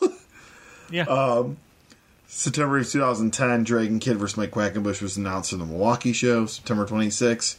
And then September 13, 2010, Dragon Gate USA has followed the lead in Ring of Honor, inking a deal with Go Fight Live for internet pay per view shows, with the first being on October 29th in Fall River, Massachusetts. Ring of Honor's been doing a little over a thousand buys per IP review, although they also have HD Net promoting the, the shows, with their storylines being more visible and reason. Dragon Gate USA is believed to be doing the two to four thousand range on a regular pay per view, airing on a two month tape delay. CIMA, Jacobs, and Horiguchi were announced for the October 29th show in Fall River and October 30th in Rahway. Among those announced are Yoshino, BXB Hulk, Akebono, Shingo, Yamato, Moxley, Jigsaw, and Quackenbush. So this is interesting that Dave says Ring of Honor is doing a little over a thousand buys, but Dragon Gate's doing between two and four thousand, even though Ring of Honor has TV. So he's kind of like he's making it sound like uh, Ring of Honor has a better deal, but then because they have a better deal because they've got TV, but then saying Dragon Gate's drawing two to four times as much. Yeah. but this quite quite telling on that. Uh, and with HDNet, if anyone doesn't remember, like it was a premium channel too. Um, I don't know if every cable and satellite system was like that, but at least like, here in Rochester with Spectrum, HDNet was an extra like five a month, maybe even more. So it wasn't like something. It it was something at a time where not everyone had HD TVs at that point. Like people started buying high definition TVs and flat screens around this time, but not every cable channel was broadcasting in HD. So it was a novelty channel. Yeah, and you you, you really had to have like uh, an extra package to get it. Yeah, Like you know, yeah. That's what I I said. Like it was extra. Like at least for us, it was. I think it was an extra like five dollars to get just that network. yeah, I know, like later on, I think it was packaged with a few other channels too, but it wasn't like a base channel. I remember So, convincing my roommate to order it. I'm like, I'll pay for it. Don't worry, man. Yeah, like I, I was living with uh, a few wrestlers at that point, and like we got it just because there's a Ring of Honor. Um, but yeah, it wasn't like I. I don't think the TV. It was more of a niche market TV, anyways, because you're not going to get casual fans flipping channels because you really have to know that it's on. You're actually paying for it. I felt it was like no different than uh, early TNA with the pay per views where like you're you're not going to get casual fans. You're only going to get people that know what your product is, and they're going to seek it out. All right, here. Um, the September 14th Observer is just recapping that Philly show that aired on pay per view. Nothing different than really what we've talked about, other than a zombie entered the ring at one point. So, so they're very interesting.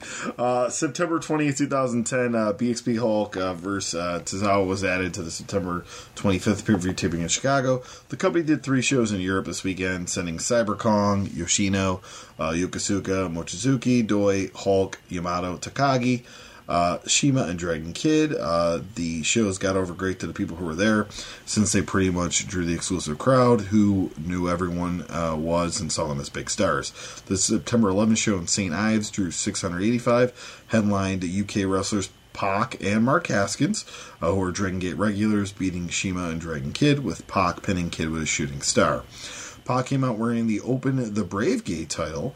Uh, Yoshino, who worked earlier in the show, didn't bring out his Open the Dream Gate title, so apparently the idea was to make Pac the big star of the show in his home country. Crowd was hot for everyone, with Pac and Yoshino being the biggest stars. Yokosuka versus Mochizuki was the big match of the night. Brutus Magnus of TNA watched the show from the balcony. He wouldn't answer questions even from friends as to why he's not being used right now. Uh, that would be Nick Aldis. Uh, they also ran September 10th in Broxburg, England, and September 12th in Oberhausen, Germany. Uh, the latter was at WXW and featured a lot of mixed matches with Dragon Gate guys against German regulars, including Zack Sabre Jr. beating Mochizuki. Um, we got some results here from these Dragon Gate shows in England and Germany. Uh, won't really go through a lot of them there. I mean, kind of mentioned a lot of the stars uh, uh, that were there, uh, but some other names that you might have heard of. Uh, Emil Sitoci, Tommy End, uh, Malakai Black was there. Big Van Uh, Walter. Big Van Walter, yeah. Thumbtack Jack. He's the one that had that infamous match with uh, Nick Gage, right? I think where Gage almost died in Jersey. Yes. Yeah, Um. Oh, Delaware, I think. Delaware. Yeah, yes, the DJ's Delaware. backyard. Brodie Lee was on this show as well, uh, re- working Bad Bones. So yeah, pr- pr- pretty uh, pretty stacked show here. Mark Haskins, man, great talent. Uh, he kind of disappeared. I don't know, like uh, since the pandemic. So I don't know what's going on with Mark Haskins. I feel like Yeah, he- he's a stead. He was a steady talent out there. Like he was out there. Like I, yeah, I'm not even sure. Let me see here because I haven't really seen his name. he might be one of those guys that just has been working the UK Indies back, doing that. Oh yeah, he's he's Oh yeah, he's in the UK, he's he's super. Yeah, ICW, one PW, which is back, which is crazy. TNT. Um, yeah, no, oh, he's yeah over the top over wrestling. the Like top. he's yeah, ICW. no. he's yeah, he's he's doing that. But um, Mark Haskins definitely uh, underrated uh, uh, UK talent. All right, here. Uh, let's see here. Uh, September 27, 2010. Uh, the next pay per view taping is September 25th in Chicago. Now, obviously, David releases a little bit uh, off time. uh, Danielson versus Yamato main event will be a dark match because of Danielson's WWE contract. The pay per view matches from November airing have Dragon Kid versus Shingo, Yoshino and Doi versus Quackenbush and Jigsaw, BXB Hulk versus Tozawa for the Open the Freedom Gate title, Jimmy Jacobs versus Jon Moxley in a street fight, uh, and Shima versus Ricochet in a four way with Chuck Taylor versus Drake Younger versus Johnny Gargano and versus Rich Swann. Homicide one of my favorite people to work with, uh, debuts on October 29th in Fall River and October 30th in Rahway. Uh, so they're definitely taking some Ring of Honor stalwarts and putting them on the show there. Um, Yeah. Also local talent, like Homicide's local to the New York City area, and he's he's he's got that name value. so we're going to talk about these pay per view tapings, and I know you wanted to get to a certain point, Ash, but I think we'll wrap it up here with these pay per view tapings. It's, I know we're two hours in and we're we're only in uh, here. So uh, September 25th in Chicago, uh, Soul Touches uh, beat Danny Duggan uh, and Billy Ray's and Gringo Loco. That's interesting. Uh, Gringo Loco here in 2010. Danny And- and Dugan. Danny- that's the Danny that's the. Canadian guy. yes, Did he take over the tours from Candelo? I think. Uh, uh, Uh, one of them. Yeah, like Yeah. one of the he did take over one of the Death Tours. He's a uh, uh, Giant Divine kid too. Yeah. Uh, AEW heavyweight title three match: Silas Young defeated Akuma and Samurai Del Sol. That would be Kalisto. Uh, Arik Cannon beat Kyle O'Reilly. BXB Hulk won a three way over Tozawa and Quackenbush. Moxley beat Jacobs. Shima and Ricochet beat Yoshino and Doi. I need to see that match. uh, Brodie Lee beat the Soul Touchers. Uh, Chuck Taylor over Rich Swann. Johnny Gargano and Drake Younger in a four way. And then Shingo beat Dragon Kid. And then Bryan Danielson beat Yamato. So, really good card for that.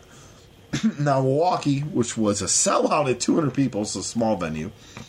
Did they run La Pica Lounge? 200 sellout, man. Uh, Aeroform beat Zero Gravity. Shima beat Chuck Taylor. Johnny Gargano beat Drake Younger. Brodie Lee won over Mike Quackenbush. Rich Swann, Kyle O'Reilly, Silas Young, and Jimmy Jacobs. Uh, Dragon Kid beat Arik Cannon.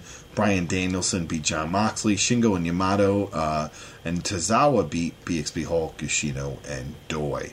Uh, they did the pay per view taping in Chicago for 500 fans. The show will start airing on November 12th for the main show. It uh, and yeah, we kind of talked about that. So he's kind of doing a recap of that whole weekend. We really don't have to talk much detail in here. Uh, they are looking for a combination of seminars and running internet pay per views uh, t- to try and defray the heavy cost of flying in Japanese talent. If they can get 500 to 700 buys on the internet pay per view, that would be a major difference of finances in the show on a small budget. They're also having more people drive in the shows and less fly-ins. And the seminar model, I know, I think they, uh, Gabe would do a lot in Evolve down the line. Pretty sure yeah, that was yeah, a big model. it became a thing. Uh, there's one point in that the previous paragraph talking about Milwaukee. I think you should. Uh, I think you should read that. Okay, let's let me just go back. All right, the second weekend show was nearly a disaster. September 26th in Milwaukee. The guy was supposed to fly out supplied the ring canceled on them and didn't know about it. So at the past last minute, they had to call around and finally, and it wasn't easy. Uh, used a ring owned by Rasche Brown, former Ring of Honor star. All the wrestlers worked together to set it up, and the show only started 90 minutes late. It could have been a lot worse. The Dragon Gate guys said they would go to the store and buy padding and work matches without a ring and start working on ideas. The crowd was only 200, but the place also held around that much. We're super hot, and seeing everyone work so hard together to get the show going, and the small place let a strong atmosphere. In fact, it was said to be the hottest show in a while, and the main event with Shingo and Yamato and Tozawa over Hulk, Yoshino, and Doi with 29 minutes, and said to be the best match of promotion has done to date. Didn't you just say that? okay. Uh, they, they had Shingo go over Hulk. Set the upcoming title match. Shima pinned Taylor to Meteora. Gargano beat Younger. Lee won a six way with Jacobs, Quackenbush, Swann, Young, and o- O'Reilly. Dragon Kid beat Arik Cannon in an okay match. Ricochet beat Akuma. Danielson beat Moxley in a brawl, including Danielson bleeding and joking that he may get fired over. Danielson won with the LaBelle lock which was do we really try to get it over as the bell lock. Um, yeah, and we're gonna we're gonna stop there for now. But as a preview for part four, we're gonna talk about that Go Fight Live pay per view and everything to come about it. And uh, Go Fight Live was a really interesting concept, and we can kind of talk about where the future of internet pay per views went. Uh, but I think like we need time to let that marinate. We're already a little over two hours in. We'll definitely we'll tackle that in part four. Um, but yeah, I mean, this company's still going fairly strong. They're doing better in the Ring of Honor on pay per view. They're having pretty great matches. Uh, the talent, I mean, there's those talent. A lot of the talent become stars. So, I mean, Dragon Gate USA at this 2010, fall 2010, looks still to be strong. Obviously, that will change as years go on, but we'll, and we'll touch it in final parts here. Any other thoughts uh, on this, Ash, before we wrap it up here? No, I think you pretty much hit it. Um, that yeah, this is sort of a me- meteoric rise coming up here. That uh, they're they're building something. Um, as you see, like they're running shows. Like, obviously, Philly, like you're gonna draw well in Philly. You drew 800 in Philly, but then yeah, like Chicago 500. That's pretty much what you're gonna expect in Toronto or in uh, Chicago for uh, traveling company. Milwaukee, probably what you're gonna expect. Um, but you know, it's a it's a double shot. So you expect, like I said, like Toronto, you get 500. Like it's a, it's a slow build, um, but that's around what Ring of Honor was drawn to, and dare I say, like more than TNA was doing when they were running house shows, for the most part. So like they're, I think they're doing pretty well here. Yeah, I mean, definitely a company with a lot of potential, and we'll you know we'll talk about those side pay per views in in the next episode. Uh, and hey, we want to thank all you. guys. I know we got a lot of people. Hey, are you guys done? Are you guys coming back? We came back. Sorry, uh, it's been a crazy time. Ash has been literally, and I mean literally, this isn't a figurative thing. He's been all over the world producing shows. Uh, I've been keeping busy, not just to ring announcing, but heavily involved in WrestleNomics. We're doing two shows a week now.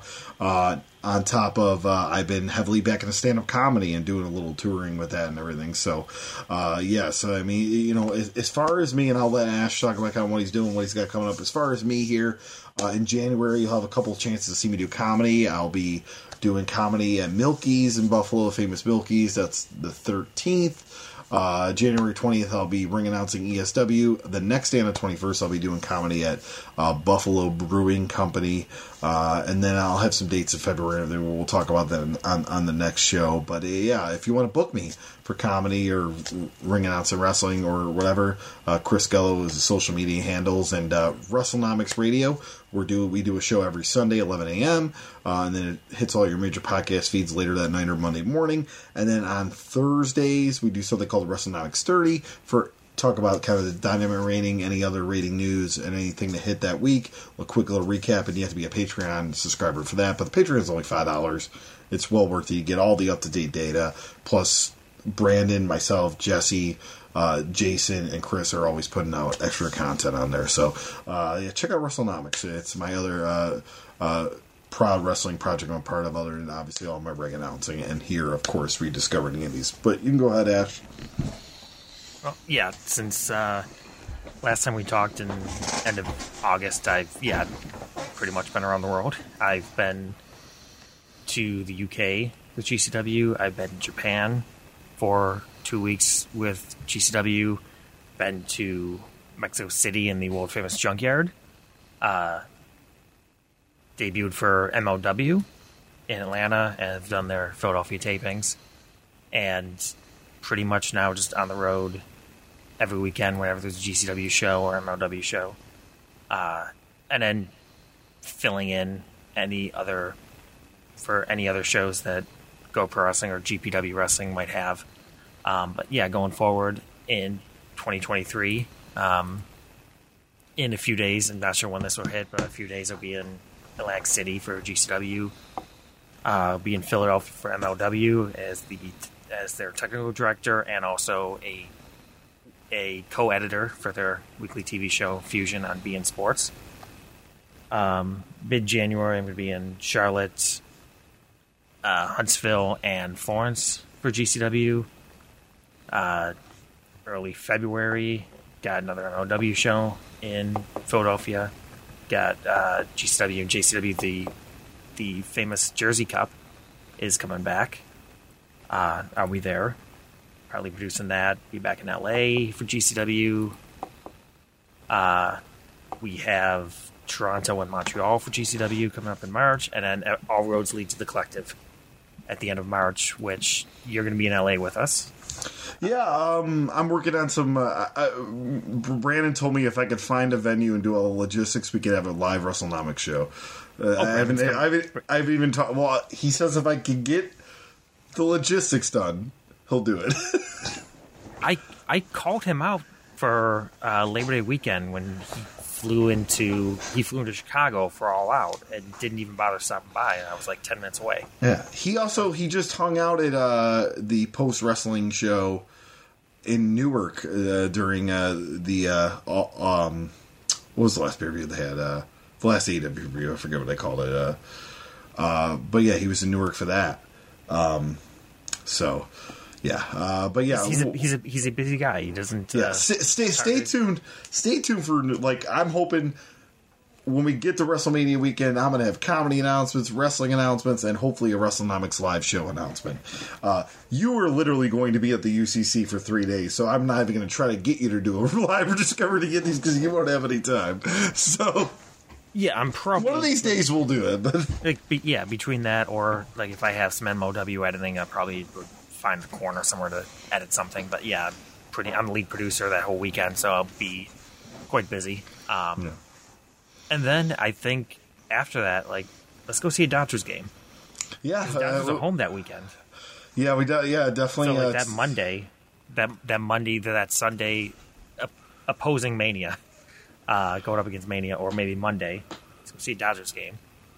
Um, but yeah, so yeah, we are gonna we're going to wrap this up here. Of course, you can follow us on RTI Pod on Twitter, Instagram, and F- Rediscovering the Indies on Facebook. Of course, support Podcast Precinct and BSCPB Radio Productions.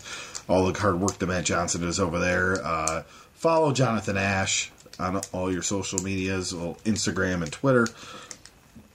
Follow myself, Chris Gello, and thank you guys for supporting Rediscovering Indies and keep on supporting independent wrestling and learn its history.